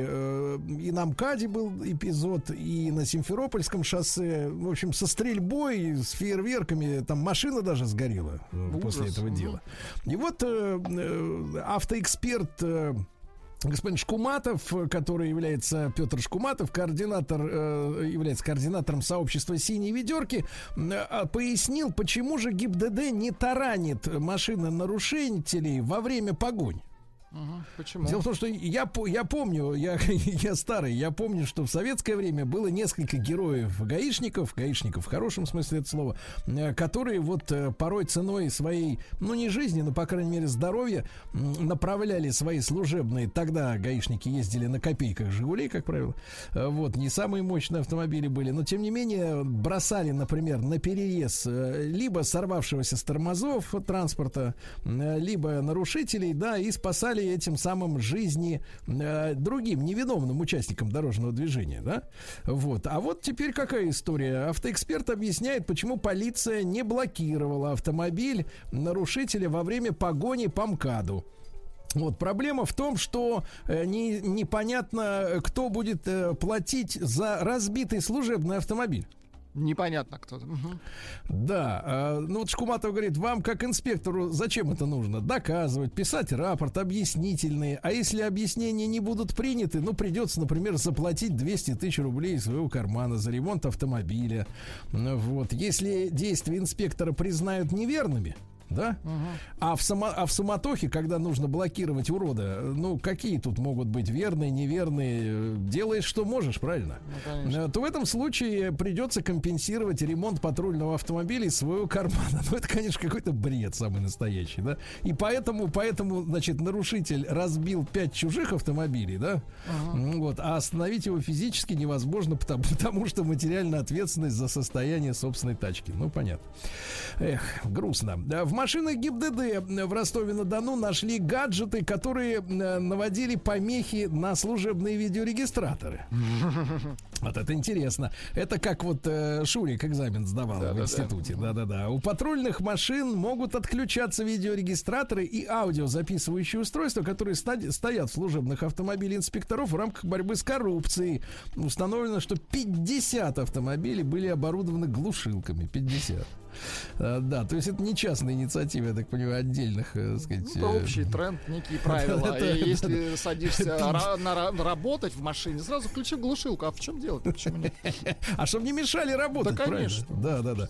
Ну и давайте о хорошем. ГИБДД отчиталась о работе камер, которые штрафуют за езду между полос. Дело в том, что надо напомнить нашим уважаемым мотоциклистам, э, которые только так и ездят, потому что они говорят, ну а какой смысл тогда в мотоцикле? Да, логично. Смысла нет, а ездить опасно. И поэтому правила-то запрещают движение между, э, так сказать, других автомобилей. Так вот, начиная с середины октября, ну, правда, вопрос возникает, э, что система контроля введена как раз тогда, когда мото- мотосезон закончился Они вроде да. тоже э, есть вопросы к, к введению. Но э, лучше поздно, чем никогда, как говорится. Так вот, начиная с середины октября, когда в Москве заработали новые комплексы фотофиксации, было выявлено 200 нарушений правил пользования во-первых, внешними световыми приборами, потому что нас люди любят экономить электричество, ездить без фар, да, вот, и проезд транспорта между полос. Вот, составлено 224 постановления об административных правонарушениях. Ну, чаще всего, правда, это световые приборы, 132 случая, но остаток там 90 случаев, это вот как раз движение между полос. Ну, понятное дело, мотоциклов с каждым, как говорится, днем все меньше и меньше. Э, в гололед они практически полностью исчезнут. Дальше, на автовазе опасаются дальнейшего роста цен на сталь. Да, мы тоже все опасаемся. Конечно, это ж... Ну, куда, конечно. ку- куда ж цены-то уйдут? Из алюминия же не сделать машину, правильно? Сталь пока не сделал. Вот именно, да. А, В России, я об этом уже говорил на прошлой неделе, но не, не грех и напомнить, э, по решению судов Значит, смотрите, Рос, сейчас скажу, ну, все- у нас все ведомства начинают со слова Россуд. Нет, рассуд это пока еще не так. Э, Так вот, э, по решению судов будут э, блокировать э, аккаунты автомобильных блогеров, которые нарушают правила дорожного движения. Ну, правильно. а, вот, Роскомнадзор. Ну, О, конечно. хорошо. Да, по решению э, Таганского суда отрежет публике доступ э, к инстаграм-страниц, э, страницам таких, например, блогеров, как Алан Енилеев. Ну вот мы с мужчиной знакомы, он раньше был киберспортсменом. Э, ну, то есть вот как бы дос- достигал Когда больших... Не в заправду. Мгм. Нет, достигал больших успехов в виртуальном пространстве. А потом начал их достигать уже за рулем автомобиля. Вот, молодой человек, э, яркий, прыгучий, динамичный, да. Что говорится в э, документах официальных? Еще в июле 21 года обнаружили специалисты, что в аккаунтах Енилеева и других, так сказать, персонажей с ними не довелось, слава богу, встречаться. Э, Так вот, публично демонстрируется нарушение правил дорожного движения, пренебрежение нормами безопасности, да. Также блогеры пропагандировали, поощряли и доводили до широкого круга лиц информацию о преимуществе вождения автомобиля без номеров. Отвратительно. Вот, для уклонения от штрафов. Но в итоге их прищучили, и Роскомнадзор будет их э, блокировать. Ну, э, соцсети устроены таким образом, что в принципе, никто не полезет специально э, при помощи VPN, да, там э, искать аккаунт какого-то забаненного на территории Российской Федерации блогера, правильно? Ну, конечно. Вот, так что у них там, кстати, по два, по, по два с половиной миллиона подписчиков. Ну, то есть, кстати, вопросы есть и к подписчикам. Если человек подписан на человека, который, э, как тут, извините меня, сказано, тут очень такая э, бюрократическая э, оборот такой давайте. речи, да. Смотрите, а, пропагандировали, поощряли и доводили до широкого круга лиц. Вот. Да, э, преимущество управлять машиной без номеров. То, значит, подписчики это тоже потенциальные э, товарищи, которые хотят также ездить, правильно? Ну, вопросы возникают к таким подписчикам. Абсолютно. Мне кажется, надо вслед за блокировкой э, значит, Блокировать и главарей. подписчиков. Не, Да, не, вопросы два, обратить два мульта за- посмотреть. забанить. Нет, нет, сравнить, сравнить их по базе, соответственно. Ну, некоторые дурачки думают, что, в принципе, если ты в интернете представился никнеймом, ну, то есть погонялом каким-нибудь там, э, так сказать, Вася Пупкин, да, то ты, в принципе, недосягаем. Ничего подобного. В принципе, ты все равно на виду у специальных органов, правильно? И э, надо сравнить по базе данных, какие у них автомобили, какие к ним приходят штрафы, правильно? Ну, конечно. Ну и фактически используют, например, нашего Енилеева как наводчика. То есть пока э, блокировать не нужно, он сейчас наводчик. А потом... Нет, нет, а, а, нет, сейчас заблокируем, они не смогут, соответственно, оттуда выписаться, ну и все. Дальше Honda внедряет в автомобиле искусственный интеллект для достижения нулевой смертности в ДТП к 2050 году. Ну, не сразу сказка сказывается, как И говорится, сразу да? будет, конечно, нулевая смертность. Не Э, сразу, Сначала но нужно будет. искусственный интеллект испытать, а э, смерти, э, смерти неизбежно, видимо, будет. Ну вот пока смотрите, согласно проведенной Хондой статистике, свыше 90% дорожных инцидентов происходит именно по причине человеческих ошибок. Автоматика будет следить не только за ситуацией на дороге, но и за состоянием датчиков, э, да, за состоянием водителя, извините. А, компьютер при помощи камер, датчиков будет постоянно сканировать состояние здоровья водителя. В случае риска засыпания машина сможет простимулировать водителя вибрацией кресла или с громкими звуками. Ну, в принципе, мне кажется, к водителю при посадке надо подкреплять э, к ногам как раз электроды. И в случае чего шарахать его то- током, абсолютно Током. Кстати, ребята, а вы, э, я сейчас хочу обратить внимание наших слушателей, вот э, многие же за рулем, да, э, обратите внимание, в современных автомобилях, если вы, э, ну, например, в- включите камеру своего смартфона, да. вот на фото или видео режим, и попробуйте в кадр пой- пома- поймать э, приборную панель, Так. то в последних продвинутых моделях вы именно на камере э, смартфона, потому что в, в таком в спектре общечеловеческом это не распознается, увидите э, два э, горящих, э, сказать, инфракрасных датчика. Мгм. То есть вас запалят. Мгм. То есть вас уже просматривает, то есть ком- бортовой компьютер вас уже постоянно рассматривает свою камеру, а, вот, так что обратите на это внимание. А вы когда Американец- садитесь в машину, вы так и говорите, чё пялишься? И заводите. Да, да, и заклеите жвачкой. Да. А в Липецкой области со следующего года начнут производить электромобили. Хорошо. 250 рабочих мест, я так понимаю, крупноузловая сборка будет происходить. Э, Тесла оценила углерод-керамические тормоза для своей модели S э, с обозначением Plate а, почти в две лады Весты. Как-то А, то некрасиво дело в том, что оценила, да. дело в том, что стандартные чугунные тормозные диски, которые ставятся на штатные автомобили, они в принципе не нуждаются в какой-то доработке, они прекрасно справляются с обязанностями, но на гоночном треке их эффективности бывает недостаточно. Поэтому а, применяются новые, с, защищенные от перегрева и колодки, и суппорта, да. Так вот, все это вместе, э, если вы добавите установку вот этих новых тормозных систем, да, обойдется вам в две лады Весты в базовой комплектации. Ну, вот видите, по-разному живут люди. А в России резко выросли розничные цены на дизельное топливо из-за того, что а, наступила зима и поступил в продажу зимний вариант топлива.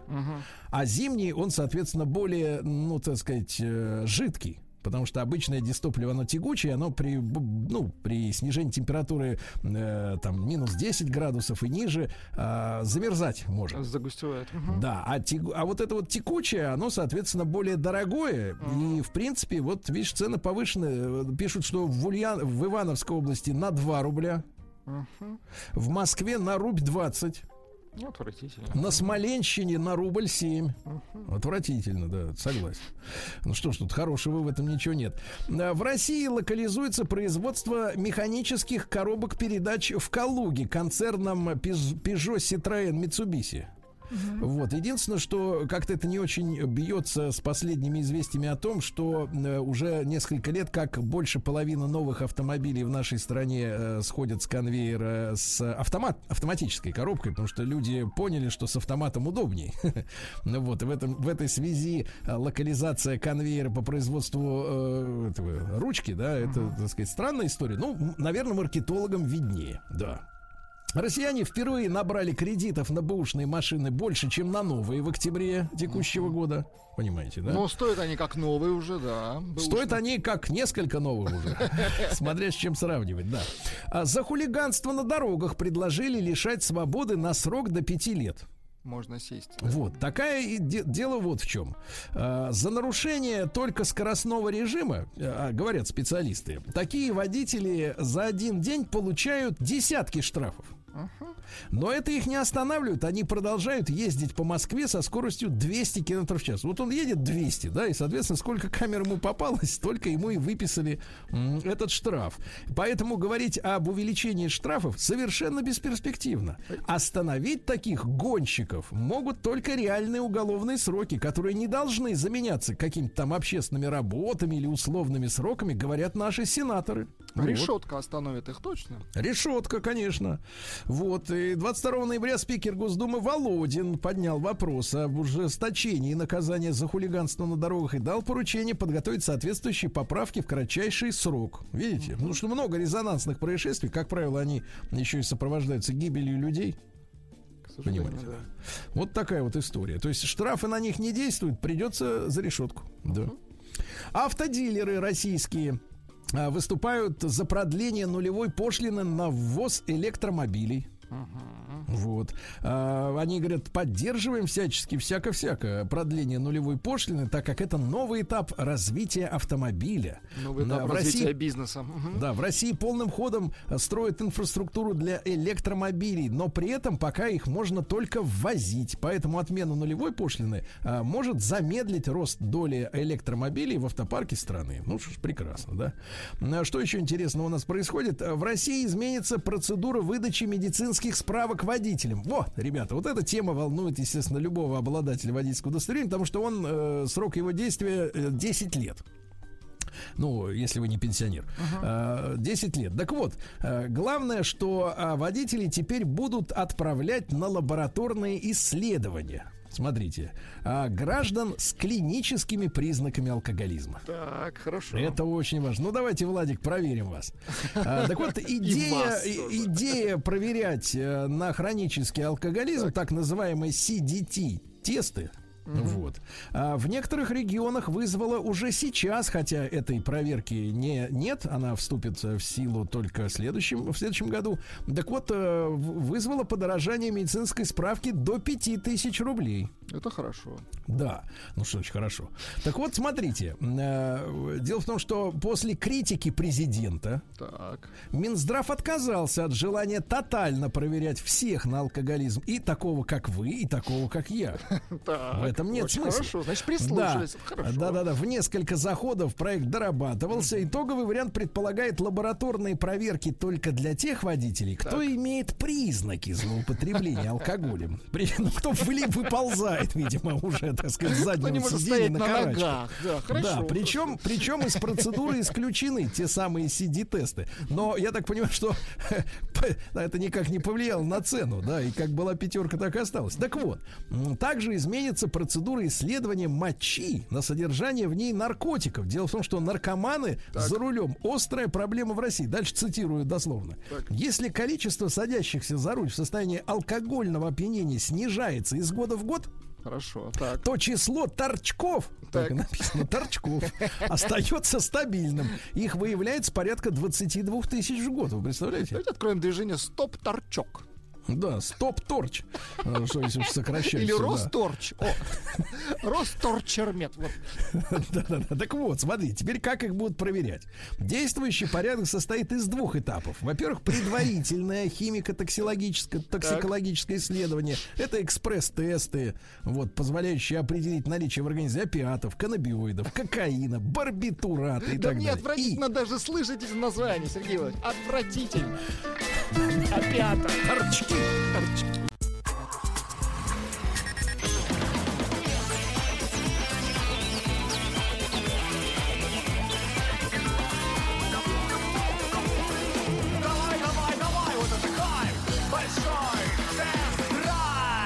друзья мои, понедельник, большой тест-драйв. В гости к нам зашел Рустам Иванович. Э, Доброе утро, дорогой. Здравствуйте, Сергей Валерьевич. Да-да-да, вот можете с Владиком поздороваться еще. Здравствуйте, Влад. Да. Здравствуйте, уважаемые радиослушатели. Да. Ну и сегодня давайте мы с вами, э, ну, что скажем, э, мы с вами сегодня будем чествовать э, победителя, можно сказать, эволюции. Победители эволюции в жанре народный э, автомобиль. Э, мы сегодня будем говорить не об элитном автотранспорте, да, стоимостью миллионы и миллионы, понимаете, да? Десятки миллионов рублей. Да, а об Счет пошел на автомобиле- десятки, да. Рестайлинговый автомобиле. Kia Ceed. Да, об автомобиле, который, ну, к сожалению, приходится вспоминать давно минувшие дни, э, лет так 12 назад был одним из самых э, Дос- демократичных. так, да. доступных народных автомобилей. Да, А в районе дос- 500 тысяч рублей а, стоил этот автомобиль с прекрасным дизельным мотором, если мне не изменяет Ну, память. в топе, в топе где-то в районе 600, там, под 600 тысяч рублей, да, там, году в 2008, в 2009.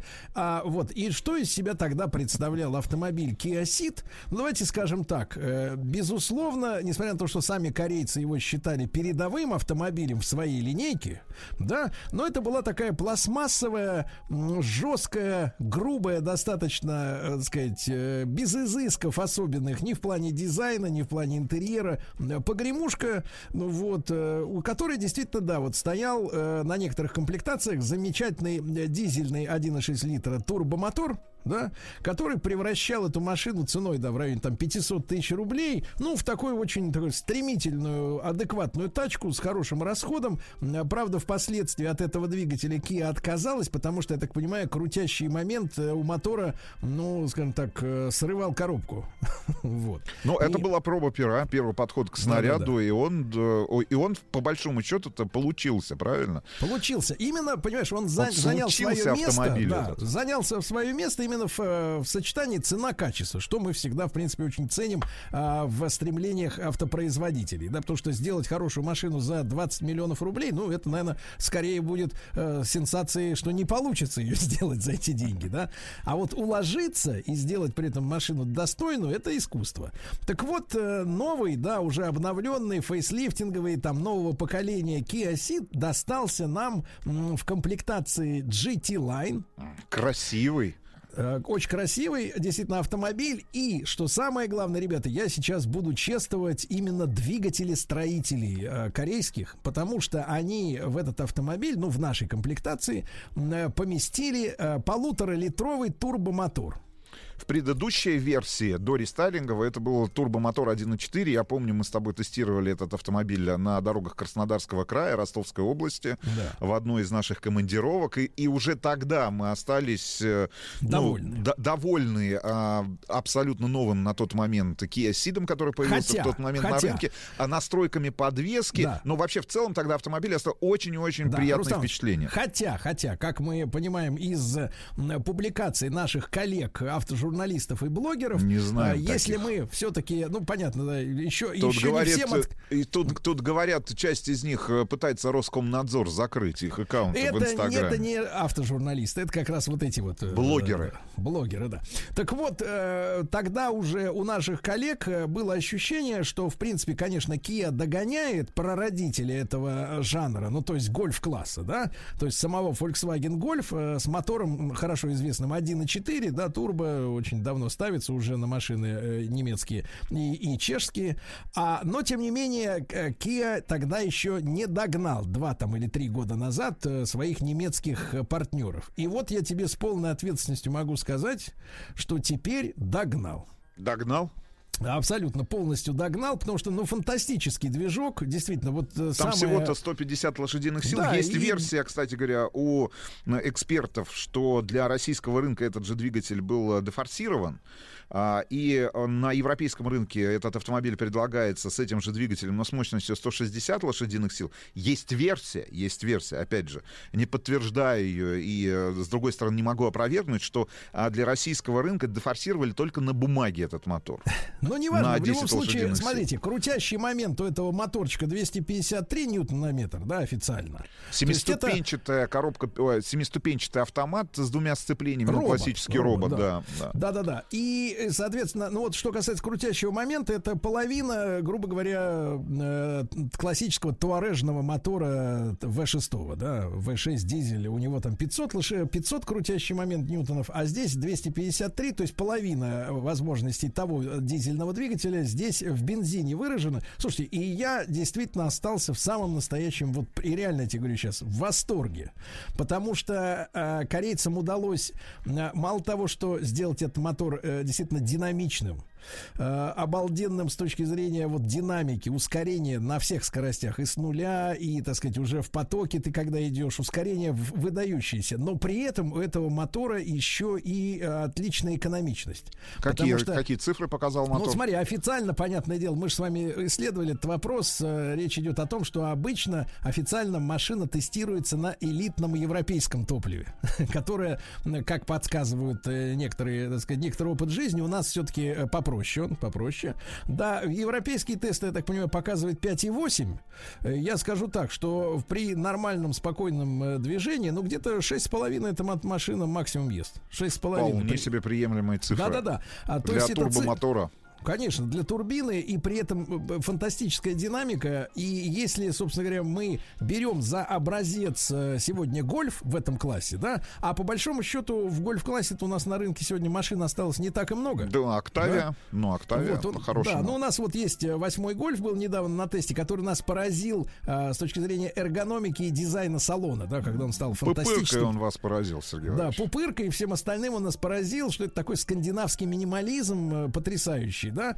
Но Kia всегда славилась э, интересным дизайном, и всегда ее предпочитали именно молодые пользователи, потому что вот дизайн именно вот этой связки, по крайней мере, Honda, э, Hyundai, извините, Hyundai.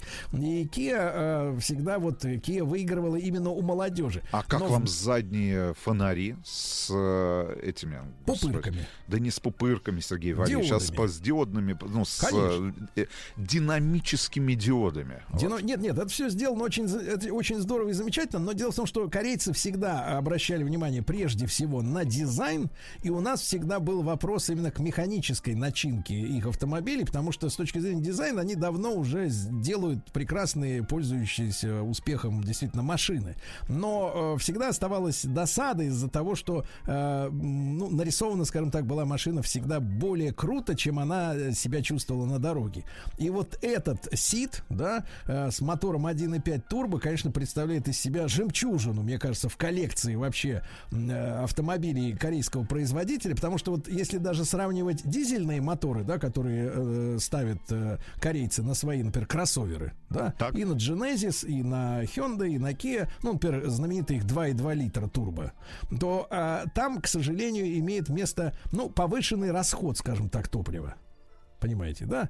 А в этом бензиновом турбированном моторе, конечно, вызывает восхищение именно то, что он еще и экономичный. И, и динамичный, и экономичный. Ну, просто прелесть. Более того, я тебе могу сказать, что если говорить о таком важном для некоторых, я так понимаю, о автомобильных э, владельцев э, а, значит, э, а- а, Качестве. не, не то чтобы качестве, а цифрах важных для некоторых владельцев, э, то из сотни этот автомобиль выезжает с этим мотором уже чуть быстрее, чем автомобили с классическим вот этим э, двигателем 1.4 турбо от э, Немцев. Volkswagen Group, да. Это и Шкода, это, соответственно, тот же самый Volkswagen, и, и там та, та же самая Audi. В общем, это сопоставимые цифры, и в данном конкретном случае могу согласиться с тобой, что действительно а, корейцы догнали европейских автопроизводителей. Вопрос теперь исключительно в цене. А, цена на базовые комплектации где-то в районе там а, полутора... Один миллиона шесть. Ну, да. 1,6, там, один, ну, полтора миллиона с копейками, и топовые комплектации за 2, за 2 миллиона. 200. 2, 200, 2 миллиона 197, ну, в общем, 2 миллиона 200. Ну, в общем, это та реальность, э, имеется в виду финансовая, в которой э, теперь находятся и автопроизводители, и покупатели. А, значит, э, я так понимаю, что вот пересылал тебе на днях тот документ, что, например, в компании Шкода, я так понимаю, и в Volkswagen, в российском подразделении, во всяком случае, Наконец-то. обратили внимание на это безумие, которое творится в автосалонах, э, безумие, А связанное вот с- антимонопольщики до сих пор Да. еще спят. с ценами на автомобили, на новые, с этими очередями. Мы понимаем, в какой ситуации находится сам автопроизводитель, ну, любой вообще, европейский, американский, и там японский, и корейский тот же самый. Но в целом, конечно, ситуация достаточно такая плачевная. Вот, а, я так понимаю, на этой неделе, да, мы снимем... э, Конечно, надо единственное обратить внимание, а то э, нам скажут, что это рекламный ролик. Ребята, мы не делаем рекламу автомобилям, потому что мы сохраняем за собой право критиковать. Так вот, э, Критикуйте, Сергей Валерьевич. Давайте, ну что скажем так, на, на трассе отвратительная шумоизоляция из-под передних Ну, как у любого азиата. Надо, надо проклеивать, к сожалению, будет, чтобы ездить с комфортом. Но вот настройки самой подвески, именно вот рулежка, да, рулежка в сочетании с этим прекрасным полуторалитровым турбомотором ну, оставляет ощущение просто ну, фантастического, ну, такого глобального автомобиля, я бы сказал, даже который уже подсидел немцев, понимаешь, да? Пока немцы э, делали, э, значит, для, для продажи в России так называемый русский пакет, да, подкладывая шайбы, э, вот, и ставя амортизаторы, так сказать, менее чувствительные, так сказать, к нашим выбоинам гипотетическим, и то есть превращали немецкий автомобиль в некий глобальный со знаком минус, э, корейцы, я так понимаю, все-таки вот э, не готовы к тому, чтобы умышленно портить свое же произведение искусства автомобильного и продают машины, действительно, которые вызывают э, восхищение в своем классе. Давайте скажем честно. Согласен здесь с вами. Э, В самое ближайшее время смотрите видеообзор на автомобиль Kia Ceed, обновленный, рестайлинговый на канале Большой тест-драйв. Правильно, Сергей Иванович? А Да, завтра мы с вами верно. встретимся в Бриндятине, который можно будет и послушать, и посмотреть. Еще больше подкастов «Маяка» насмотрим.